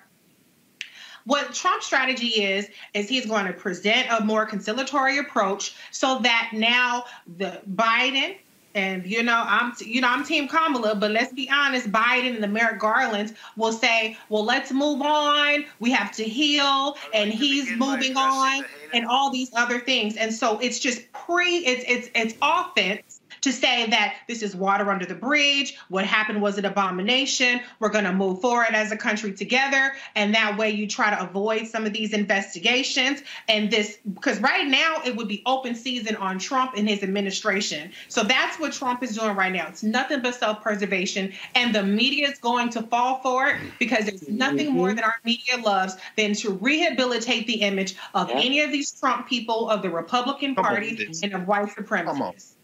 Yeah. That's right. Yep. Yep. Yep. So, yep. so just a few moments ago, uh, this idiot Trump, uh, once his uh, ban on Twitter was unblocked, uh, this fool uh, dropped this. Hmm, I wonder if this has anything to do with the 25th Amendment. Uh, normally, I don't play his videos, but at a moment like this, when you realize how evil this man is, it's important to listen uh, to the words. We're going to come back and uh, break this down. But listen to this, frankly. Let me just set, set it up. Listen to the Trump bullshit. I would like to begin by addressing the heinous attack on the United States Capitol. Like all Americans, I am outraged by the violence, lawlessness, and mayhem. I immediately deployed the National Guard and federal law enforcement to secure the building and expel the intruders. America is and must always be a nation of law and order. The demonstrators who infiltrated the Capitol have defiled the seat of American democracy. To those who engaged in the acts of violence and destruction, you do not represent our country. And to those who broke the law, you will pay. We have just been through an intense election and emotions are high, but now tempers must be cooled and calm restored. We must get on with the business of America. My campaign vigorously pursued every legal avenue to contest the election results. My only goal was to ensure the integrity of the vote.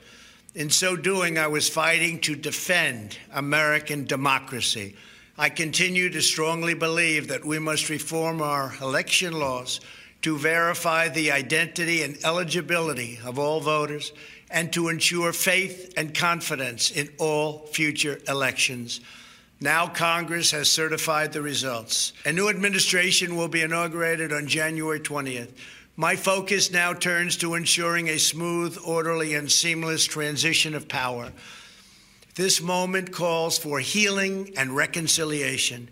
2020 has been a challenging time for our people. A menacing pandemic has upended the lives of our citizens, isolated millions in their homes, damaged our economy, and claimed countless lives. Defeating this pandemic and rebuilding the greatest economy on earth will require all of us working together. It will require a renewed emphasis on the civic values of patriotism, faith, charity, community, and family. We must revitalize the sacred bonds of love and loyalty that bind us together as one national family. To the citizens of our country, serving as your president has been the honor of my lifetime. And to all of my wonderful supporters, I know you are disappointed, but I also want you to know that our incredible journey is only just beginning. Thank you, God bless you, and God bless America.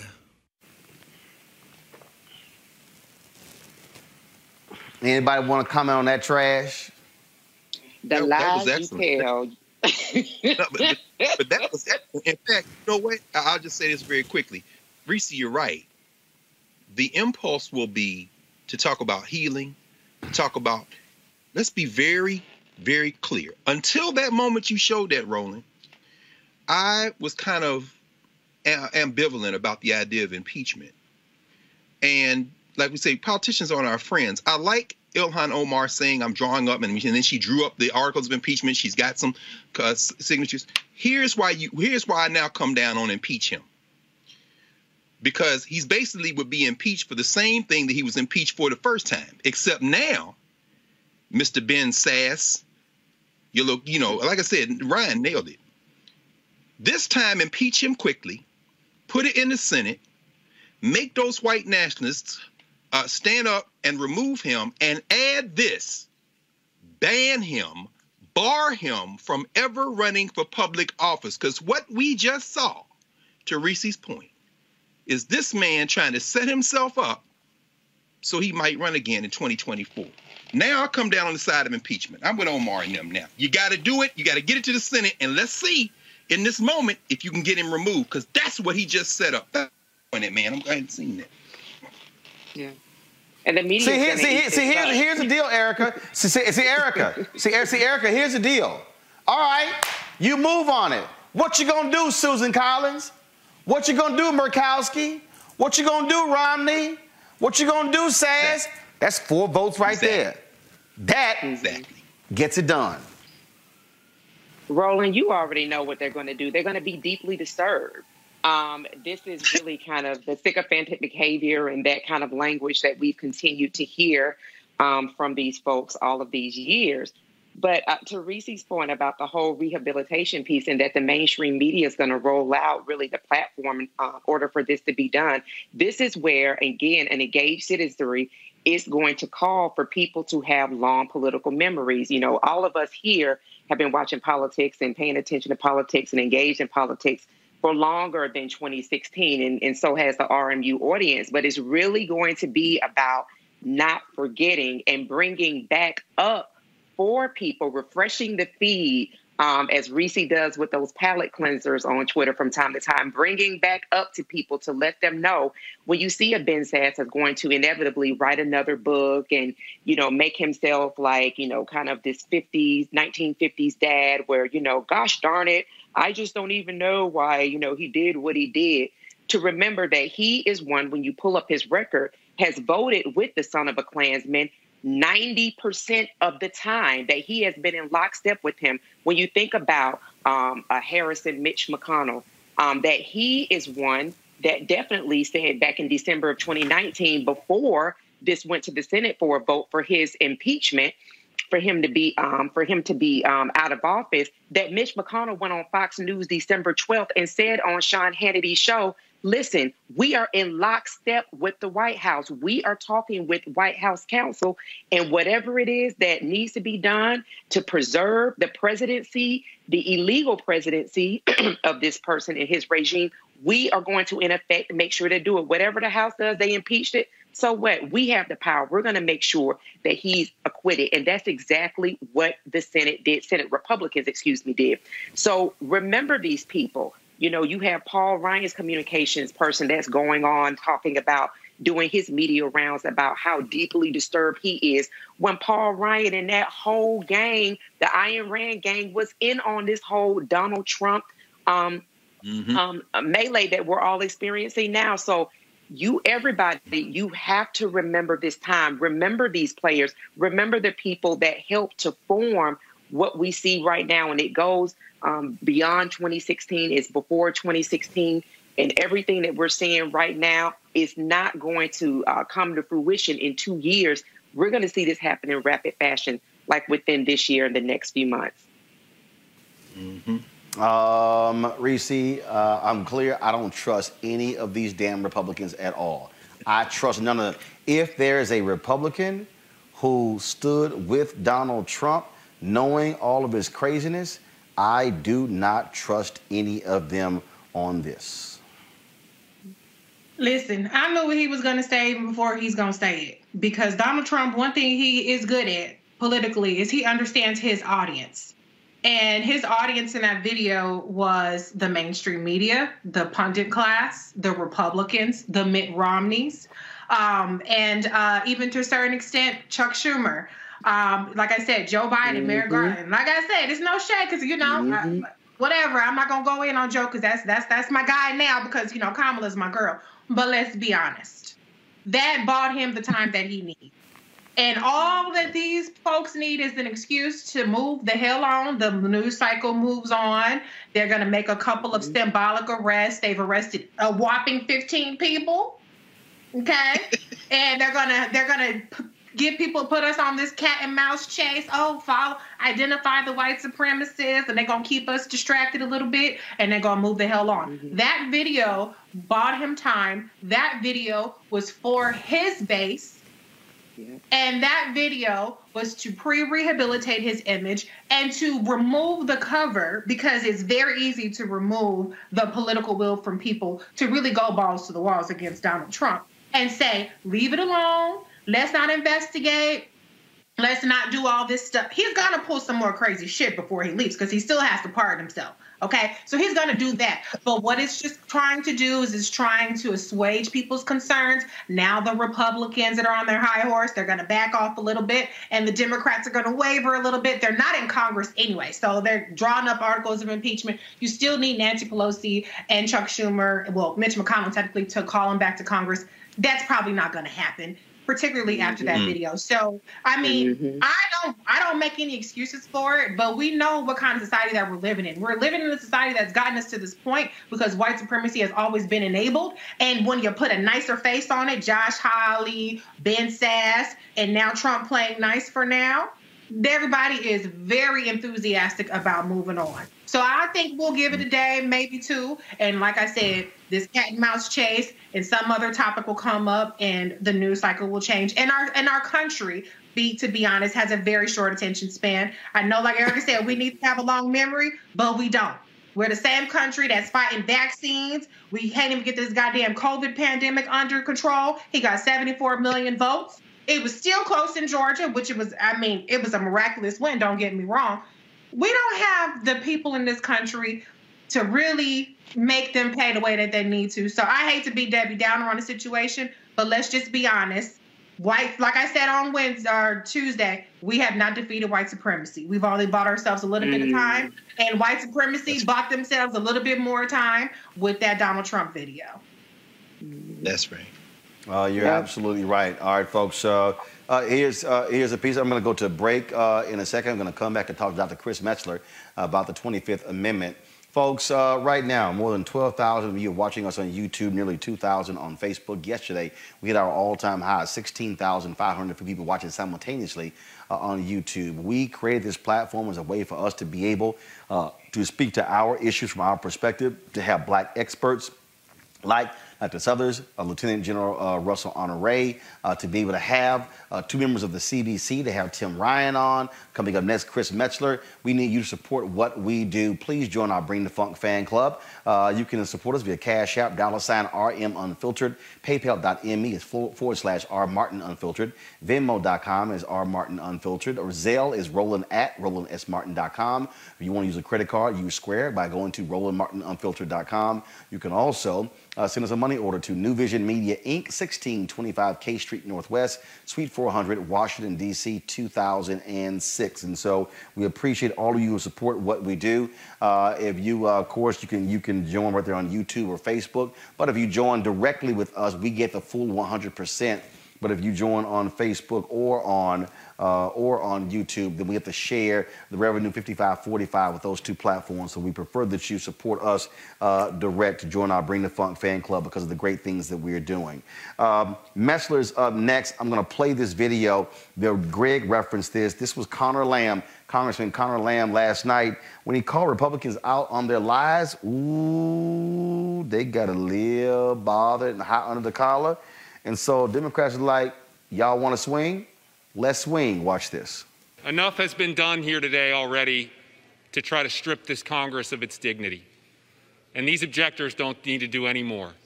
We know that that attack today, it didn't materialize out of nowhere. It was inspired by lies, the same lies that you're hearing in this room tonight. And the members who are repeating those lies should be ashamed of themselves. Their constituents should be ashamed of them.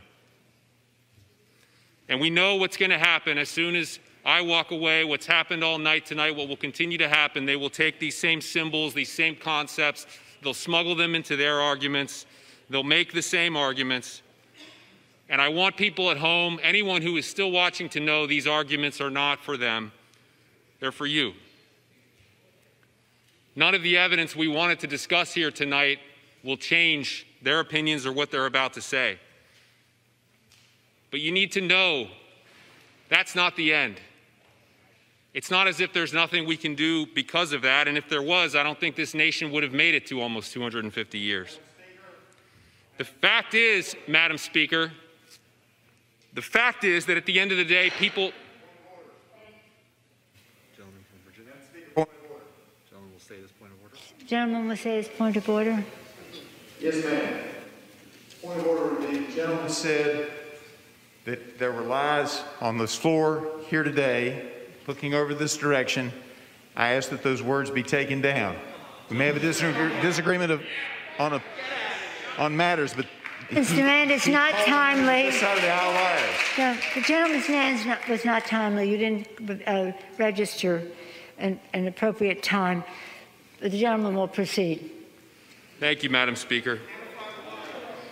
Madam Speaker, the fact is that at the end of the day, yeah, look, you, Look, you sad, say that about true. me every single day. So the truth just hurts. Hold your tongue. The gentleman will proceed. It hurts. It hurts them. It hurts this country. It hurts all of us. But the fact is that the people have made this country work by not giving in. Go ahead, shout it out. Say the gentleman is not in order. The gentleman will proceed. Gentleman will proceed. One last thing to say, Madam Speaker, and I thank you for your patience. All people need to know, all they need to know tonight, Madam Speaker,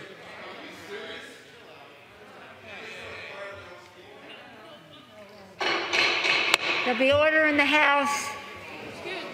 There'll be order in the House.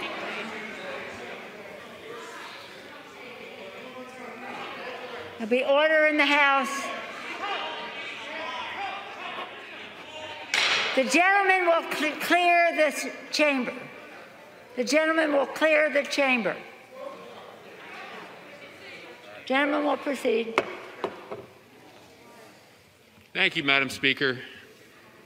The truth hurts. All right. Reason, y'all, we didn't see exactly what happened there because Congress controls the cameras uh, when they're in session. There are only three cameras. There's the wide angle, the, the center camera. There's the angle, the camera that goes uh, on where Republicans on their mic, and the other camera on the Democrats' mic. And so that's why you only see those three cameras. Uh, C-SPAN only is able to show those three cameras. Uh, the issue of the 25th Amendment has come up a lot. As I said, Vice President Mike Pence, according to his advisors, has said he is not going to move forward with that. So, what exactly is the 25th Amendment and what could its impact be? Joining us right now is constitutional law expert Dr. Chris Metzler. Uh, Chris, first and foremost, uh, you are conservative, you're a Republican, you've seen uh, all of this madness that what took place on yesterday. Surely you have to be embarrassed to watch uh, these Republicans uh, even still support vote to not accept the electors of Pennsylvania and Arizona after what took place yesterday. Uh, and it, it just it just makes no sense.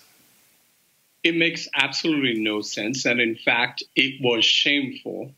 Um, it was not, in my view, unexpected, though.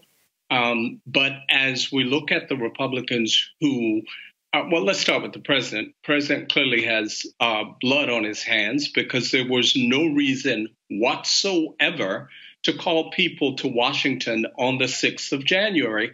Um, he knew the reason that he was calling them there. He knew what they were going to do. So, in fact, he's aided and abetted that. That's number one.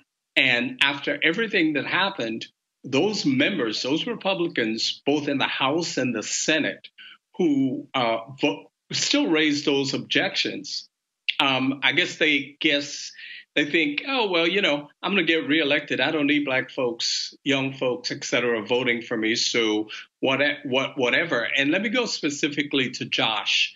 Uh, Hawley. First of all, as it relates to Josh, I hope everyone knows that he's raised um, a significant amount of money uh, over his uh, objections. And we should also know that he plans to run for office in 2024. Naked ambition.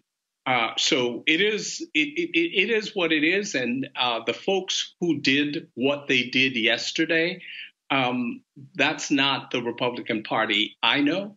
Uh, but apparently, you know, from my perspective, there is no Republican Party. It is a loose collection of factions. That's pretty much what you got.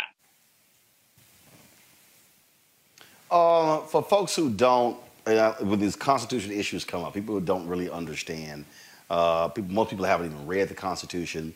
When you watch some of these movies, they, they give you the impression that all the cabinet officers have to sign a letter invoking the 25th Amendment. Is that true or not? No, they don't all have to, to sign. What has to happen is the vice president gets a majority of them to say, we want to do that. Here's the problem with um, the 25th Amendment. It's probably, and, and particularly Section 4, the worst written part of the Constitution, which is why it's rarely ever used or invoked. Here's the problem all this all that will happen is that in fact the vice president would say and that certain portion of the cabinet would say the president is incapacitated okay but here, here's what happens after that. The president then can write a response and say no i'm not. And at that point congress has 21 days to resolve that. So in this particular case, it's it it, it will go nowhere uh, relative uh, to the 25th Amendment. And keep in mind, it, the president can ban anyone from the White House. So it's not like they can trot up there and give him uh, this and say, get out. That's not how this works. So when you say incapacitated, that means that, so if he says, I'm not, now they actually have to prove it. Now there has yeah. to be some process. Uh, so, in essence, some um, evidentiary hearing uh, to determine that. Yeah, and that will take place in 21 days. so, as a practical matter, by that time, he'd already be out of office. Now, the worst case scenario that can happen is you can have dueling uh, presidents. So, for example, uh, Pence can say, Yes, I determine that you're uh, incapacitated, and so I'm acting as president. Then he says, Trump says, No, I'm not. I'm still president. So, eh, it's, you know, the 25th Amendment really isn't explained as much as it should be explained so that folks understand it's not as easy as it sounds. So, and for all the people who keep talking about it, again, you're talking about a very short period of time. So, yeah. the, actually, the quickest, actually, the quickest way to get rid of the president is really to impeach him in the House. I mean, they, they literally now, now, now even on that, do, do they have to have a certain time frame? So, for instance, can the House literally in one day impeach Trump? Can the Senate actually have a one day um, one day hearing and vote to convict or, or uh, to acquit? Yeah, they can they can do that. They can do that. There, there's no time period to do that. The problem is uh, what will happen in this case is the obstructionists will obstruct that process. But technically, yes, they can do that. They can call everyone back and say, listen, we're going to do this in one day. This is the time. You're not leaving here until this is done in 24 hours. They can do that. As a practical matter, I don't think that's going to happen, but they could do it. Dr. Chris Metzler, we certainly appreciate it, man. Thank you so very much. My pleasure. Take care. That's why I want to go to um, uh, Erica here. Erica, this is why I love it. All of these media folks today have been, oh my God, Chuck Schumer has come out and saying, invoke the 25th Amendment, and it's going on and on and on. The next person, next person, next person. But it ain't that simple. This whole notion that uh, the 25th Amendment is just like this magic bullet yeah, if he simply says, I'm not incapacitated, based upon what? Are you telling me I have dementia? I have Alzheimer's? That I'm sick? No, I'm not. I'm in great health. All right, now what do you do? And so, look, the real deal is, to me, push for impeachment and conviction. Yep. Yeah. And, you know, Which uh, means you know, that if he gets convicted, if he gets convicted, he can't run for president again. Exactly. And I'm glad you're repeating that because that just needs to be repeated over and over. So it really does marinate into the frontal lobe of everyone's mind. That is what's going to have the most effect. You know, Reese just laid it out for us a few moments ago what this um, propaganda um, that we've seen that is now posted on Twitter um, is all about. It is about him continuing to be able to maintain the power that he has within the cult that he has created, right? And so when we look at what mainstream media has done with their participation in really forming um, the Frankenstein that they have before them, um, excuse me, um, allowing him to call into shows, giving him carte blanche, explaining him away, doing the J.D. Vance, the hillbilly elegy profiles, um, you know, breathless profiles over and over again over um, the folks that support him. Uh, whatever the easiest fix is, whatever it is that they can get into the minds of the people that do consume these multi um, alphabetic letter shows, um, to really just kind of say, you know, this is something that's being done and, and we believe that it can be done. But when you actually have to break it down, listen to it, have it explained to you, that it is not as easy as it sounds. Um, and I do believe that some of these people also do know that. Um, when that kind of gets into uh, the public discourse, then now is is you know what it what is it that can be done? What can be effective? What can be effective is exactly what you've said, um, exactly what Dr. Carr said, and that is he said that he was on board with those articles of impeachment that are being drawn up and to go ahead and to move that forward because what that will do is really damage what he's looking to do, and that is to run again. You know, this is a person who does not see um, anything wrong with who he is and what he's done, and that he has blatantly ignored the 360,000 souls that are no longer here as a result of a pandemic that is out of control because he showed no leadership and we still don't have a national strategy. So, um, again, you know, thank goodness for Roland Martin Unfiltered for people who are smart and um, that are able to share and uh, roll this out for us. But I think that, um, excuse me, what this is also going to do just in these last waning days, people just ready for this to be over with. Um, so hopefully, um, if members are able to draw up those you know, articles of impeachment and get it done, great. But, you know, to be honest, I think what a lot of people are feeling is, you know, number one, because of what we saw yesterday, we do understand, you know, white privilege is definitely something that's threaded into the American soil. We don't see that there'll be any accountability. And then secondly, that people are really wanting for his presidency right. to be over with so we can just move into really getting a handle on all of these but, other things that are mounted against us now. But it's not going away, Reese. It's not going away at all. Donald Trump uh, it will still be there, and these idiots will follow every single thing that he asked them to do.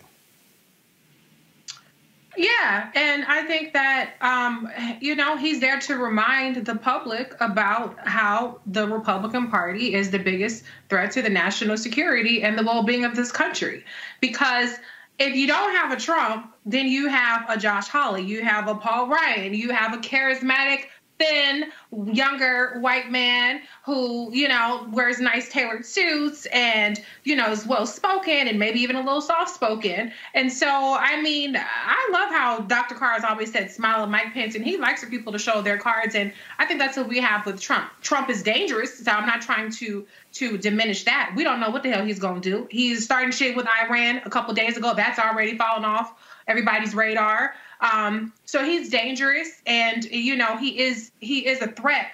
But does the Republican Party get that? Do they have the balls to go against him? You still had seven people vote against certifying the election in the in in the um in the Senate, and over hundred people in the House. So Donald Trump still has the Republican Party by the balls.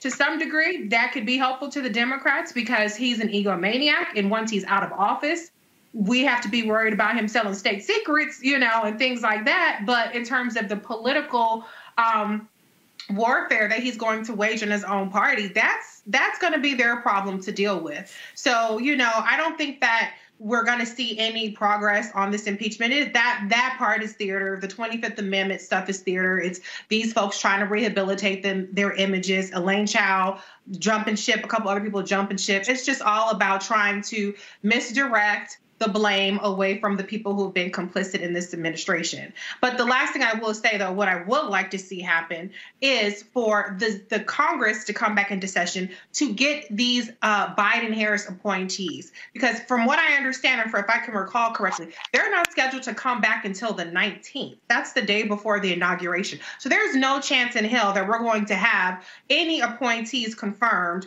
on January 20th. So unless Biden comes in and immediately asks for the resignations of all these people, you know, of all these Trump appointees, they're going to be behind the eight ball. So listen, if you can get impeachment done, which I doubt, fine but get back to the business of preparing for the income administration. Make sure that Warnock and Ossoff are seated, that Chuck Schumer is um, the leader, and that we can move on and start getting uh, the Biden Harris administration situated to address these demands very quickly because we do not have any more time to spare in the middle of a pandemic.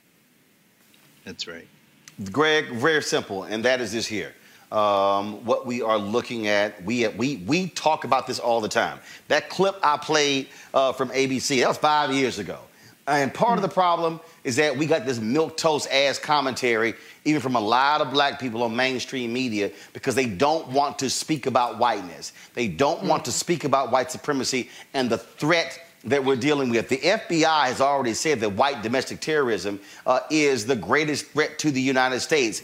It's these people here we're talking about. And so all of this, hey, let's just turn the page, reconciliation. No, I am unwilling to reconcile with white supremacy. I am mm-hmm. not trying to go along and get along. I don't care about Mitt Romney's speech last night. Why? Because Mitt Romney wanted to be Trump's Secretary of State. I don't care about uh, Senator Lindsey Graham saying that he has now accepted the election when he tried to get the votes overturned in Georgia, when he has kissed Trump's ass at every point over the past four years. I don't care that Mitch McConnell gave a statesman-like speech. No, I'm not trying to love these people. I've listened to some black commentators mm-hmm. on other networks talk about, oh, how we need to embrace the moment and this is a moment of healing. Bullshit. These right. folks do not want to heal. These no. people want to kill, steal, and destroy. And destroy. They do not right. want to see black people voting. They do not want to see black uh, Latino folks voting. They want us to be go back to where we have sh- a slavery without shackles. They do not want to share power. They do not want us to have any control whatsoever. They can't stay. Is how they derisively use woke, how they attack us. We're gonna talk about that with our next guest after your comment, Greg, this brother was attacked for wearing a dashiki in the courtroom, and he's a damn lawyer. That you saw these folks allow these racist uh, terrorists to come into the U.S. Capitol. No, black folks do not fall for the okey doke. These people are not our friends. They're not our allies. We cannot work with them. Once you show me you choose to work with evil, I am going to take you at your word. Damn, working with you. Mm-hmm. You're right. You're right, Roland. Um, and this is why this show, this space. Now, I just want to echo what Reese has said and what Eric has said.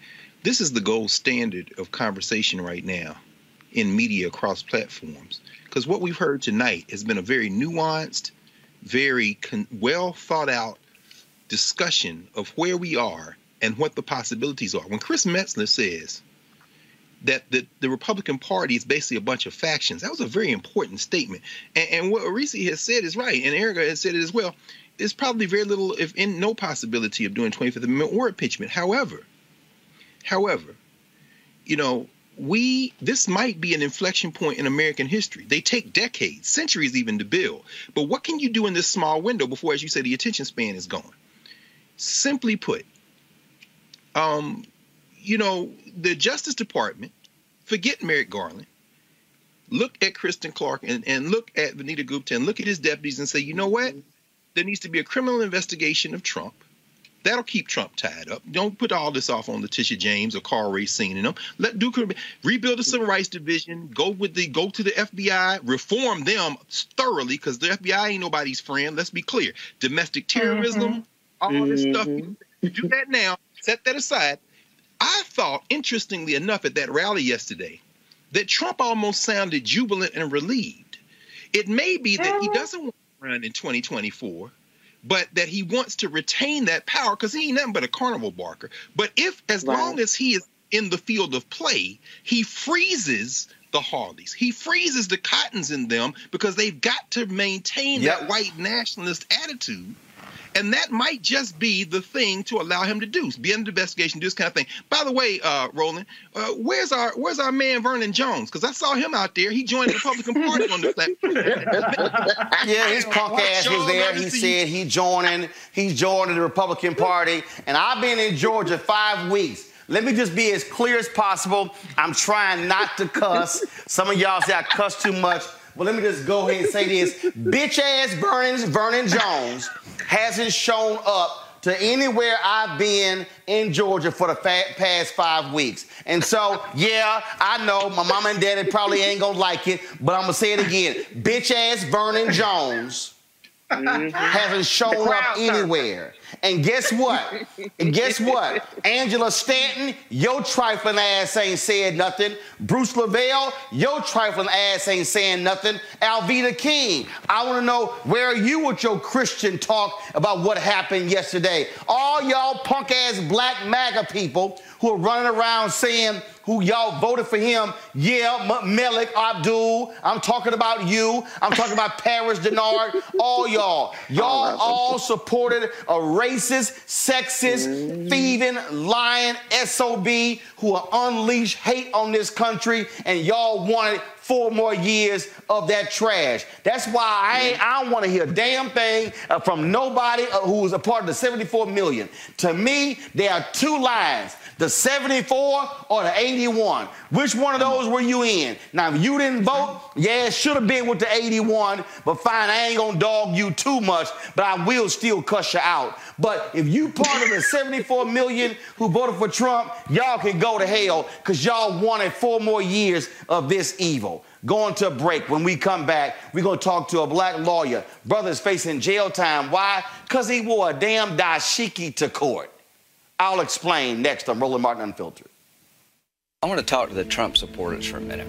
I don't know who you are, and I don't know why you like this guy.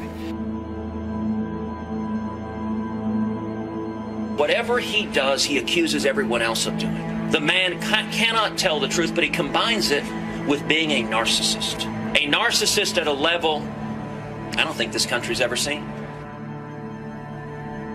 And my concern is that he would grab up that power and really uh, treat the country as sort of his uh, little bully fiefdom. Donald Trump is everything I taught my children not to do in kindergarten. He's been exploiting working Americans for 40 years. He's a race baiting, xenophobic, religious bigot. He says he's for the little guy, but he's actually built a lot of his businesses on the backs of the little guy.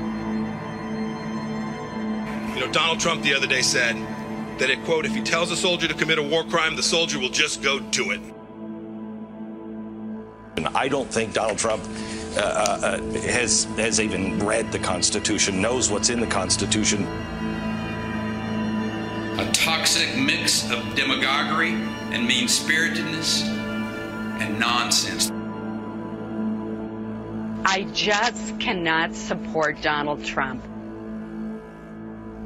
Donald Trump is a delusional narcissist and an orange faced windbag. Donald Trump is a con artist. He doesn't know the difference between truth and lies. He lies practically every word that comes out of his mouth. I think he's a kook. I think he's crazy. I think he's unfit for office.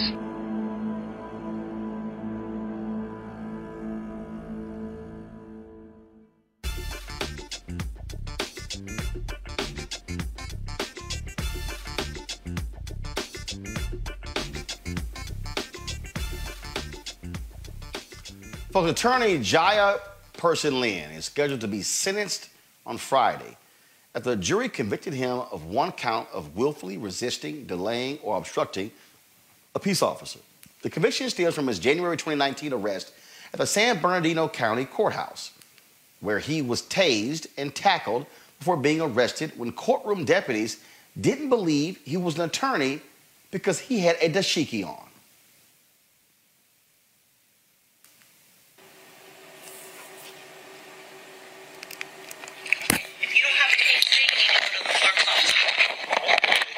Come here, so I'm going to talk to the clerk. No, you can't just step up and talk to the clerk. What, what are you here? I'm an attorney. I'm an officer of the court. I'm here to talk to the clerk. Okay. That's what I'm here What for. What are you here To talk to the clerk. About what case? Not anyone. I mean, well, it's not. It's just not social hour with the clerk. We got to f- figure out what you're doing here. No, you can step out. Step out. How am I going to step out? I'm Available Roberts assist You cannot approach the clerk. in Department 7. Got a Because that's the rules of the unruly court. You see that? Do not appro- approach the clerk. Okay. Okay, so step out and I can help you outside. What? I need to you. You have to talk to me to approach the clerk. Okay, well, tell the clerk I want to talk to her. Sir, step out. What? Step out. No, come on, let's go. So why are y'all putting your hands Because you're not listening. Oh. Go. Y'all gonna have a problem. Yeah, I'm sure. Guarantee this.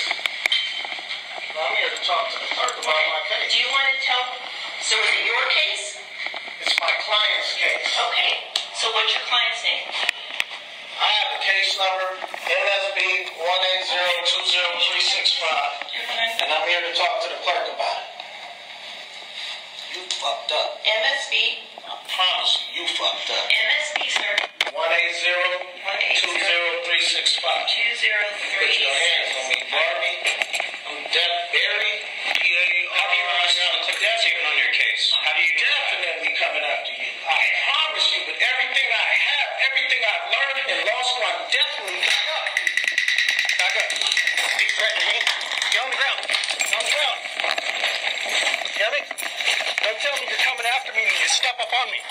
Understand what I'm telling you?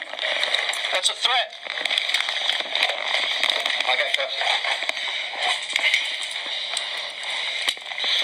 You know, square off, clench your fist, tell me you're coming after me, and then step up to. Put, put the hit down on me, dude.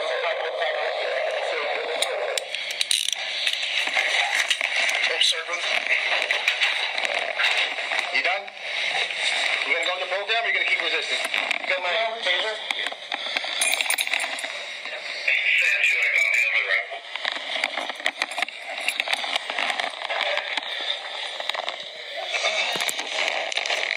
Well, let's bring him to the cell.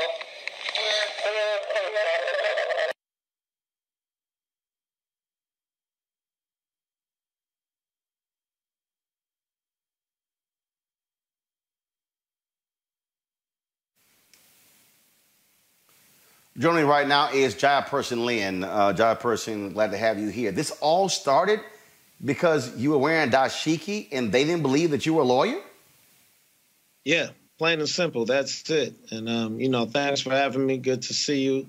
Uh, but that's that's it. Uh, they did not believe me. I told them exactly who I was, what I was there for, and before I, before the video that you showed uh, started, I tried to pull out my bar card to show them I'm in fact an attorney, but I did not get that opportunity before that, he pushed me. So they hit you with willfully resisting, delaying, or obstructing a peace officer. Um, and they want to see you in jail for a year because of a shirt you Yeah, were wearing. that's what I'm facing. That's what I'm facing. And at the trial, they recognized it was not resisting. Although you hear him on the audio saying, Are you going to stop resisting? They know I never resisted. Um, and so at the trial, it was for delaying or obstructing. So at the part of the video you just showed, when um, he put his hands on me the second time, and I put my hand on his, and, and his hand left my chest, that is the act, the specific act that the jury said delayed or obstructed him in the lawful performance of his duty. And that three second act is the act that I was convicted of delaying or obstructing him in his duty. So what the jury said is the officer can put hands on you and you're supposed to stand there and just take it. That's exactly what they said. It's it's basically just the um the us realizing that the Dred Scott case is still good law, at least in San Bernardino, San Bernardino County, in which the Supreme Court of the United States uh, wrote, and it's still there on the books today, that for uh, more than a century we were regarded as inferior beings and so inferior that we could be reduced to slavery for our own benefit, and that uh, a black man had no rights that a white man was bound to respect. So that being good law, that being the state of the law, makes sense why I was convicted. Um, but if I was actually a true full citizen of this nation, I would not have been even charged. That officer would have been charged for battery and assault with a deadly weapon when he shot me with the taser. Uh, are you concerned after the jury uh, took three seconds and uh, convicted you uh, that, uh, and, and who, first of all, who determines what your sentence is going to be? Is it the judge or is the jury? It's the judge that allowed the jury to act on that. The whole thing from the second I walked through the doors of the courtroom until the time I was tased was under two and a half minutes. But the judge uh, enumerated nine different acts from that one uh, charge in those two and a half minutes to allow the jury to try and convict me on. So they didn't convict me on the other eight, um, but they convicted me on that one act, which and it was it, it took the jury seven hours of deliberation, and it was only about seven hours of testimony. So that's a long time to testify. Um, that's a that's a long time to deliberate with such short testimony. Uh, but when the judge allowed all of those acts to come in, they figured they had to convict me of something, and they ultimately did. And then when I talked to a couple jurors afterwards, one of them told me it wasn't the act of pushing his hand away from you that was the the guilty act. It was the fact that once you did that, it made him focus on you more. So he followed you out of the, the courtroom, even though I was following their instructions to leave. The fact he followed and nobody asked him to follow is what made me delay him. That was their actual reasoning that they stated why they convicted me.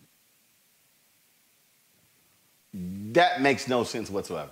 It makes no sense at all because what they're saying is if there's an officer on the streets doing DUI patrol, but then they pull me over for using my cell phone while driving, I have now obstructed this officer from doing his DUI patrol duty. And that is the kind of logic that the jury came. The jury of no black people. We were in Rancho Cucamonga. It's eight or nine percent black. Uh, it's ten percent Asian. But out of the 24 jurors in the jury pool, there were zero blacks and six Asians. Um, and one of the jurors, the juror that told me his reasoning, uh, he he actually told the judge before the trial that he's not a good juror for this because he believes police are right all the time. So if I didn't do exactly what they said, I'd be wrong. And he even told me if if the cop pushed him like that, he would have removed his hand. But that's him telling me in his eyes I'm less than him because if it's right, it's right for him to do it, but not for me to do it. So um, you will learn your fate tomorrow morning at 8:30 a.m. Pacific time, correct? Yes, sir. From the same judge that allowed that juror to stay on and allowed those nine acts. And the thing about this uh, statute, it's specific to an officer. So there could be two officers there, and I have to delay a specific officer, not just law enforcement in general. So four of the nine acts that uh, the judge enumerated for the jury to decide on were not even against Deputy Barry, who was the white deputy in the video that uh, got physical with me and, and shot me with the taser. Four of them were against the other deputy who testified, I should not have been arrested. I should not have been tased. Um, and, but that's, imagine that. You had a black deputy saying, I shouldn't have been arrested or tased. You had a black attorney saying, I shouldn't have been arrested and tased in myself. And then a white officer saying it was okay to do. And of the courtroom. And that's why he pushed me was maintaining the security of the courtroom. And so it's, you know, I don't get it. He also testified when we walked into the vestibule, he had no plans on arresting me. And what I got arrested for happened about a minute before we walked into the vestibule. So for the judge to even allow the jury to uh, make a decision on that was a miscarriage of justice. And then obviously them convicting me was a miscarriage of justice. But a reminder that uh, regardless of what the laws say related to our rights, the status that we had uh, when the Declaration of Independence was written, when they said, when Thomas Jefferson wrote, all men are created equal while holding slaves, that meant from the foundation of this nation until this day, we are less than in this country. And if if that wasn't enough, we have the Constitution, we have the Dred Scott opinion, and even up until my conviction, it's it's just a reminder of our status here. All right, then. Uh, well, look, we certainly appreciate you joining us. We'll, we'll wait to see uh, what this decision is tomorrow. Jaya Person Lynn, we appreciate it, brother. Good luck. Thanks a lot, Roland. I greatly appreciate you, brother. Thank you very much. President-elect Joe Biden revealed his picks today to run his Department of Justice. Merrick Garland is his choice to be Attorney General. But two of the top folks are civil rights leaders as we speak. Vanita Gupta, who leads the Leadership Conference on Civil and Human Rights, uh, she's going to be Associate Attorney General, and Kristen Clarke is going to head the Civil Rights Division. Here is what Vanita had to say today. And I am honored to return to a department that I know will push every day for justice, accountability, and equality under the law. It will not be enough to restore what has been undermined or lost. This moment demands bold leadership.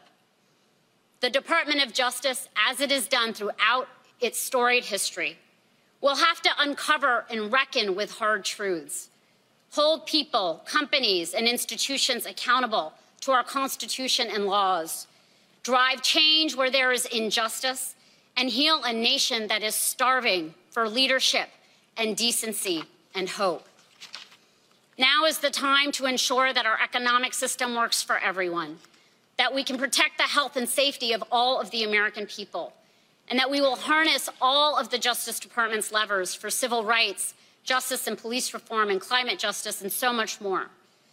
As the late Congressman John Lewis said, democracy is not a state, it is an act. And I pledge to the American people that if confirmed, I will act for justice every day. I pledge that to you, President elect. I pre- pledge that to you, Vice President elect. I am honored, deeply honored, for the chance to work together with activists for justice, with law enforcement, with this extraordinary team that I'm so humbled to serve, with the incredible women and men at the Justice Department to strengthen our democracy and to make equal justice under law a real promise for all. Thank you so much for this opportunity.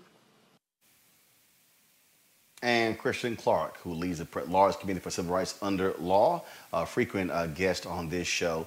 Here's what she had to say. Mr. President elect, Madam Vice President elect, it's an honor and a privilege to be nominated to return to the Department of Justice and serve the American people at this critical moment in our democracy. I am humbled and exceedingly proud to join the remarkable team that you have put together to pursue the urgent, timeless cause of equal justice under law. I stand here today deeply inspired by the example of the late Thurgood Marshall, Constance Baker Motley, and other public servants who dedicated their lives to advancing the cause of justice. We are at a crossroads. I am if I am fortunate enough to be confirmed, we will turn the page on hate and close the door on discrimination by enforcing our federal civil rights laws.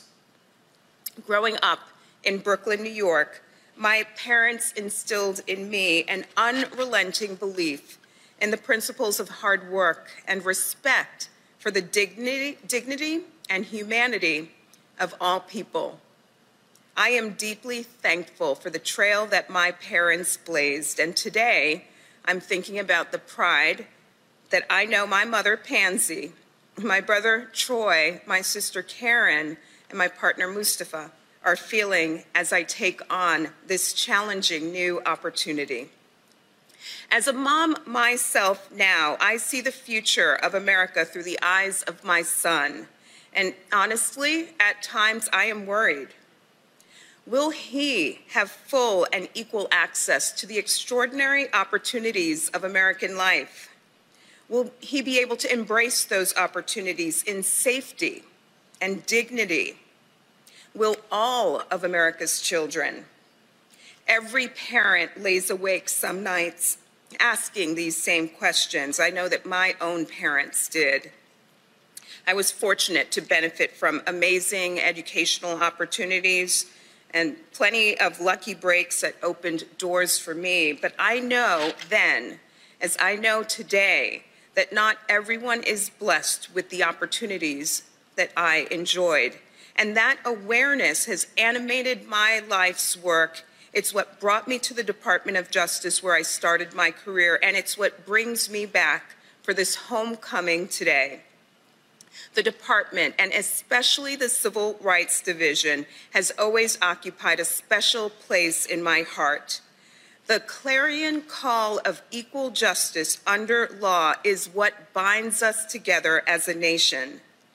Now it's my honor to return to work alongside the dedicated career professionals who give of themselves every day to make that principle real in the lives of families like mine, in my son's life, and in the lives of all of our sons and daughters. I know the passion and fearlessness that both the president elect and the vice president elect bring to the work before us to restore justice to heal our nation and to move us closer to that ideal of equal justice. I'm humbled, honored, and eager to work with them and with this team. Thank you for giving me this opportunity to serve my country as a member of your administration.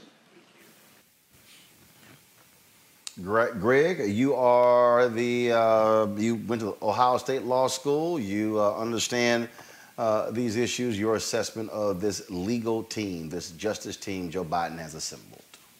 Let me pause here and say uh, shout out to the HBCUs. Uh, I do teach a class at the Howard University School of Law, and uh, Kristen Clarke is a proud graduate of the Howard University School of Law. So I want to say that. By the way, so is young brother Person Lynn. I knew his father, who is a professor of Pan African Studies out on the West Coast. He's a hustle grad. Also went to Hampton undergrad.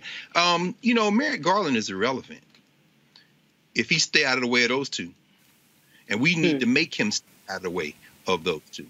Because I'm going to tell you right now, all those consent decrees uh, will be reinstated with Kristen Clarke over civil rights.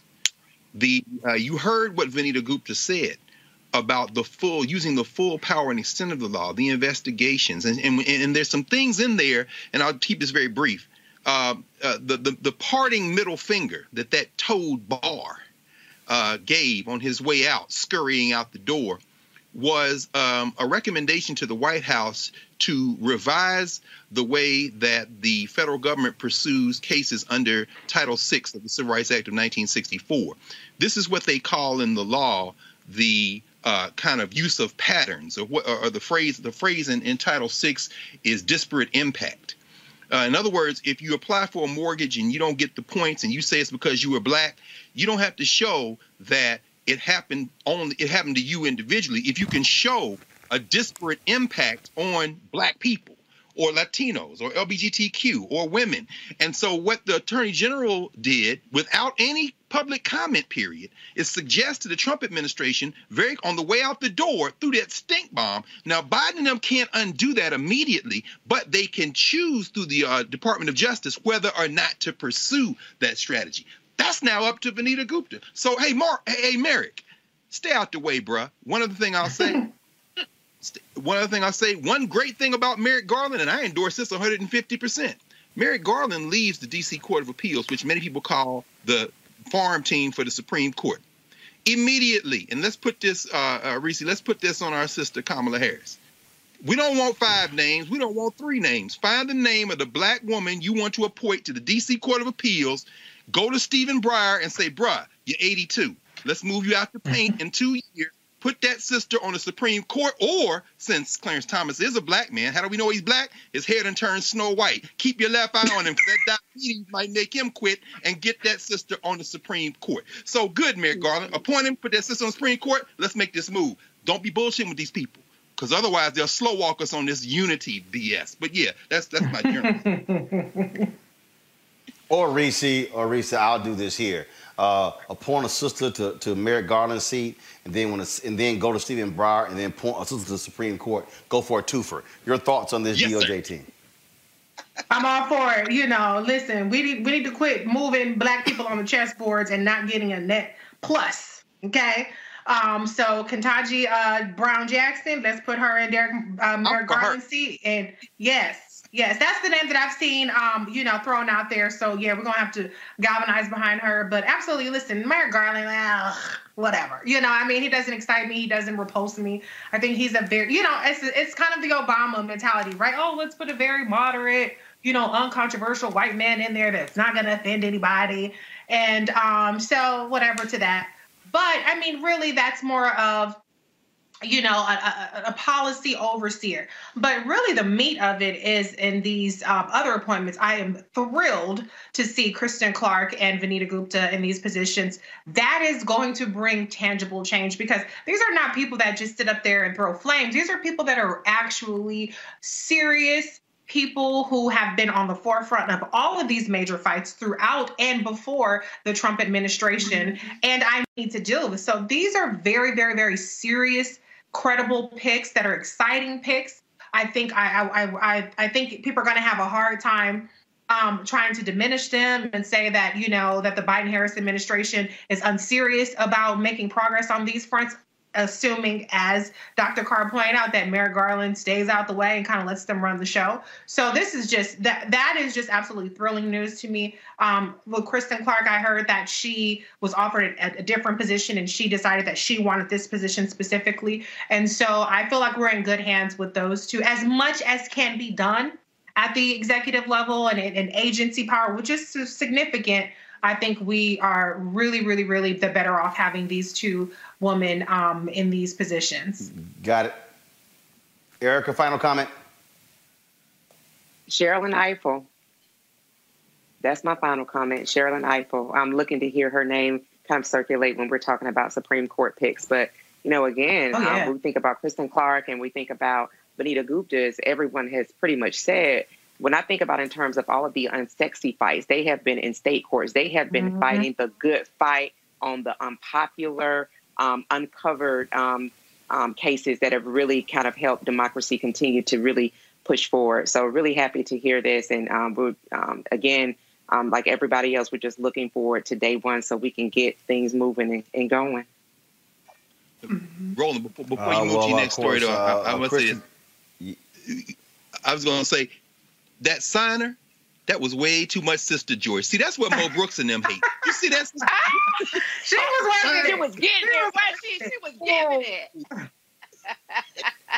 that's what they hate, man. Sis had her purple much. and her black on. hey, we we have flavor no matter what we do. All right, y'all. I, am gonna end. I'm gonna, first of all, Kristen Clarke is is, is a huge uh, um, a friend of this show.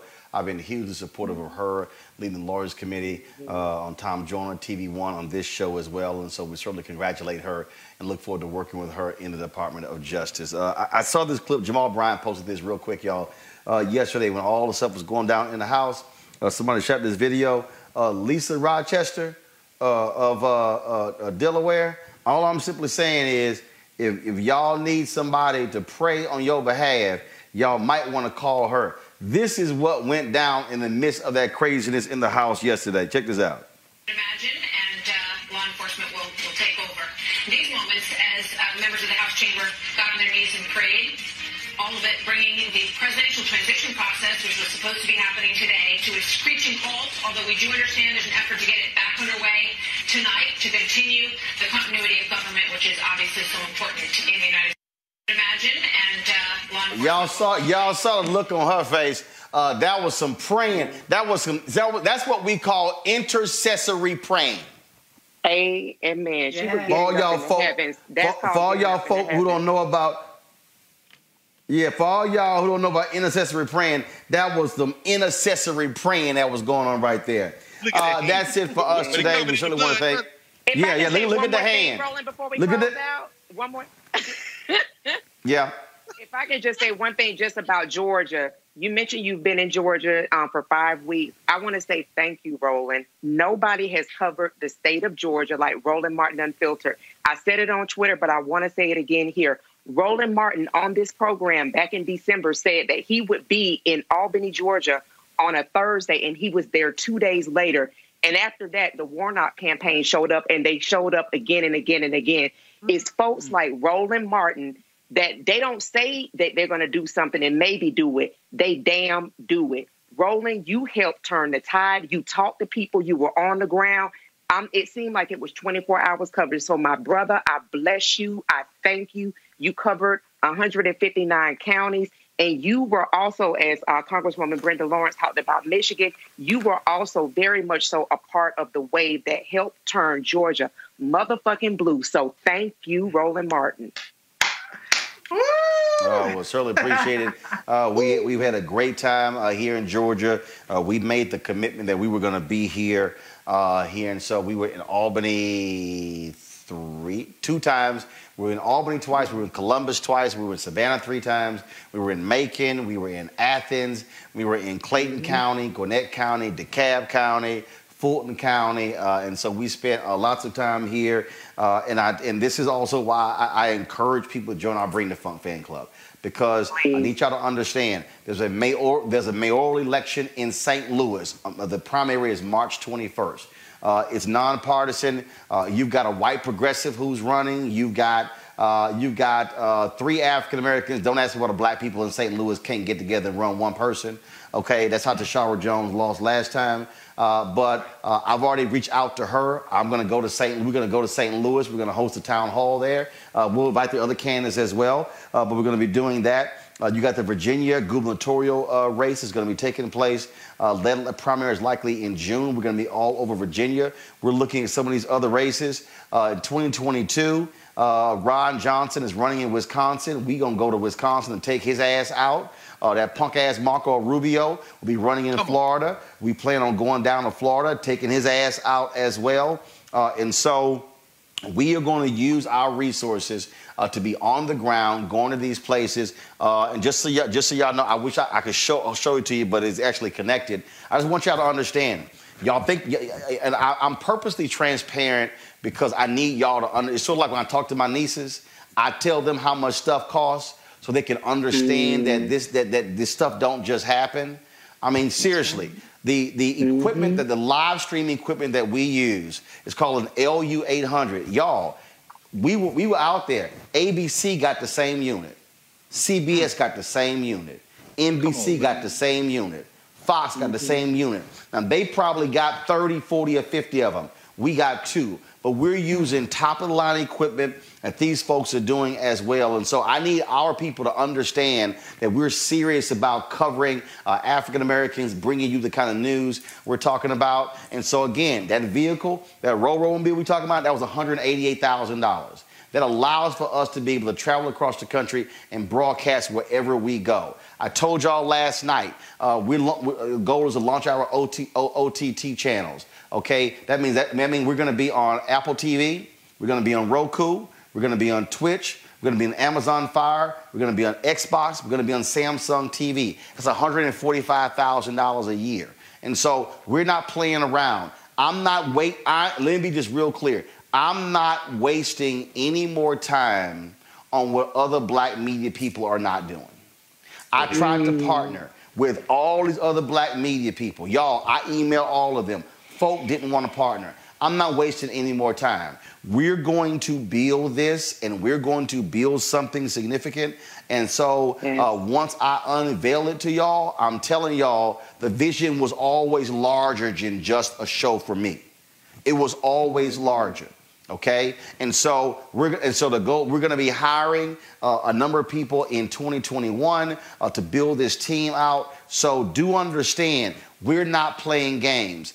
I am not going to cede anything to the other networks. We can do just as well. And in fact, I got a, I got an email from one of these uh, from from Showtime for a show. Uh, they actually want to use some of the video from one of the Warnock Ossoff rallies that we shot that we had that they don't have.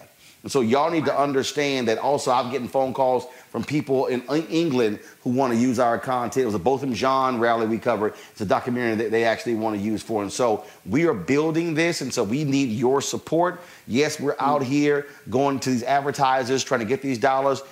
Trust me, I've made it clear to Chuck Schumer. I'm gonna make it clear to Biden and to Harris as well. The federal government spends one billion dollars a year on media advertising, and black media only gets 10.1 million a year of that money. Black media mm. gets one. Per, listen to me, y'all. Black media gets one percent of the one billion dollars spent annually on media. In the words of Frank Lucas, I'm gonna get that money. and so this is what we are building. And so do understand, I'm not playing games. And so we're serious about this. Uh, and so I just want y'all to understand that when you give, and, I, and y'all need to understand, I, I get every time y'all give to Cash App, my phone pings. When you give to PayPal, when you give to Zelle, when you give to Venmo, I literally see every single one of your notices. And for the folks who gave today a dollar and 75 cents, there are people who gave $4 today. There are people who gave $10 today. There was somebody who gave a $250 one time uh, gift. I appreciate the $1.75. I appreciate the $250 because you know what? 250 plus 175 is 250 175 and so it all matters and so uh, we want y'all to please uh, support us in what we do uh, cash app is dollar sign rm unfiltered paypal is paypal.me forward slash R Martin Unfiltered. Venmo.com is Venmo.com forward slash RM Unfiltered. Zelle is the email, Roland at RolandSMartin.com. Uh, we also, of course, you can send a money order to New Vision Media Inc., 1625 K Street Northwest, Washington, Suite 400, Washington, D.C., 2006. Uh, you also, of course, can support us with a credit card with Square. Just go to RolandMartinUnfiltered.com. Uh, yes, I am fully aware of what happened with YouTube. The signal dropped out. We had 11,000 people on with YouTube. It, we dropped down to 3,400, came back to 7,600. Uh, I've already sent YouTube an email because I'm pissed off that we had 16,500 people on yesterday and we, our signal got cut and we never got back above 8,000. And so uh, they've already heard from me with three emails in the past 10 minutes about this, which is also why building our own OTT channel is important, y'all, because if we do that, then YouTube can't cut our signal. So no matter what video we show or photos we show on our own OTT channel, we control that 100%. So that's why that matters. Folks, I appreciate it. Tomorrow's my last day here in Georgia. We return back uh, to uh, our home uh, on uh, on Saturday, uh, and so uh, I ain't seen my folk. My, I'm sure my niece is like, "What he look like?" but again, we've been out here doing the work, and so we're gonna keep doing the work. I will see y'all tomorrow on Roland Martin Unfiltered. Holla!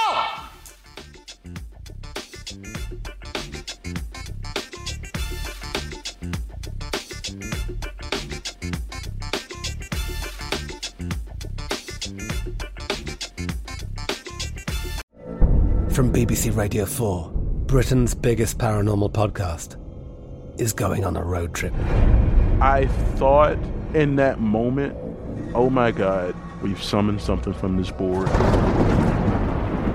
This is Uncanny USA. He says, Somebody's in the house, and I screamed. Listen to Uncanny USA wherever you get your BBC podcasts, if you dare.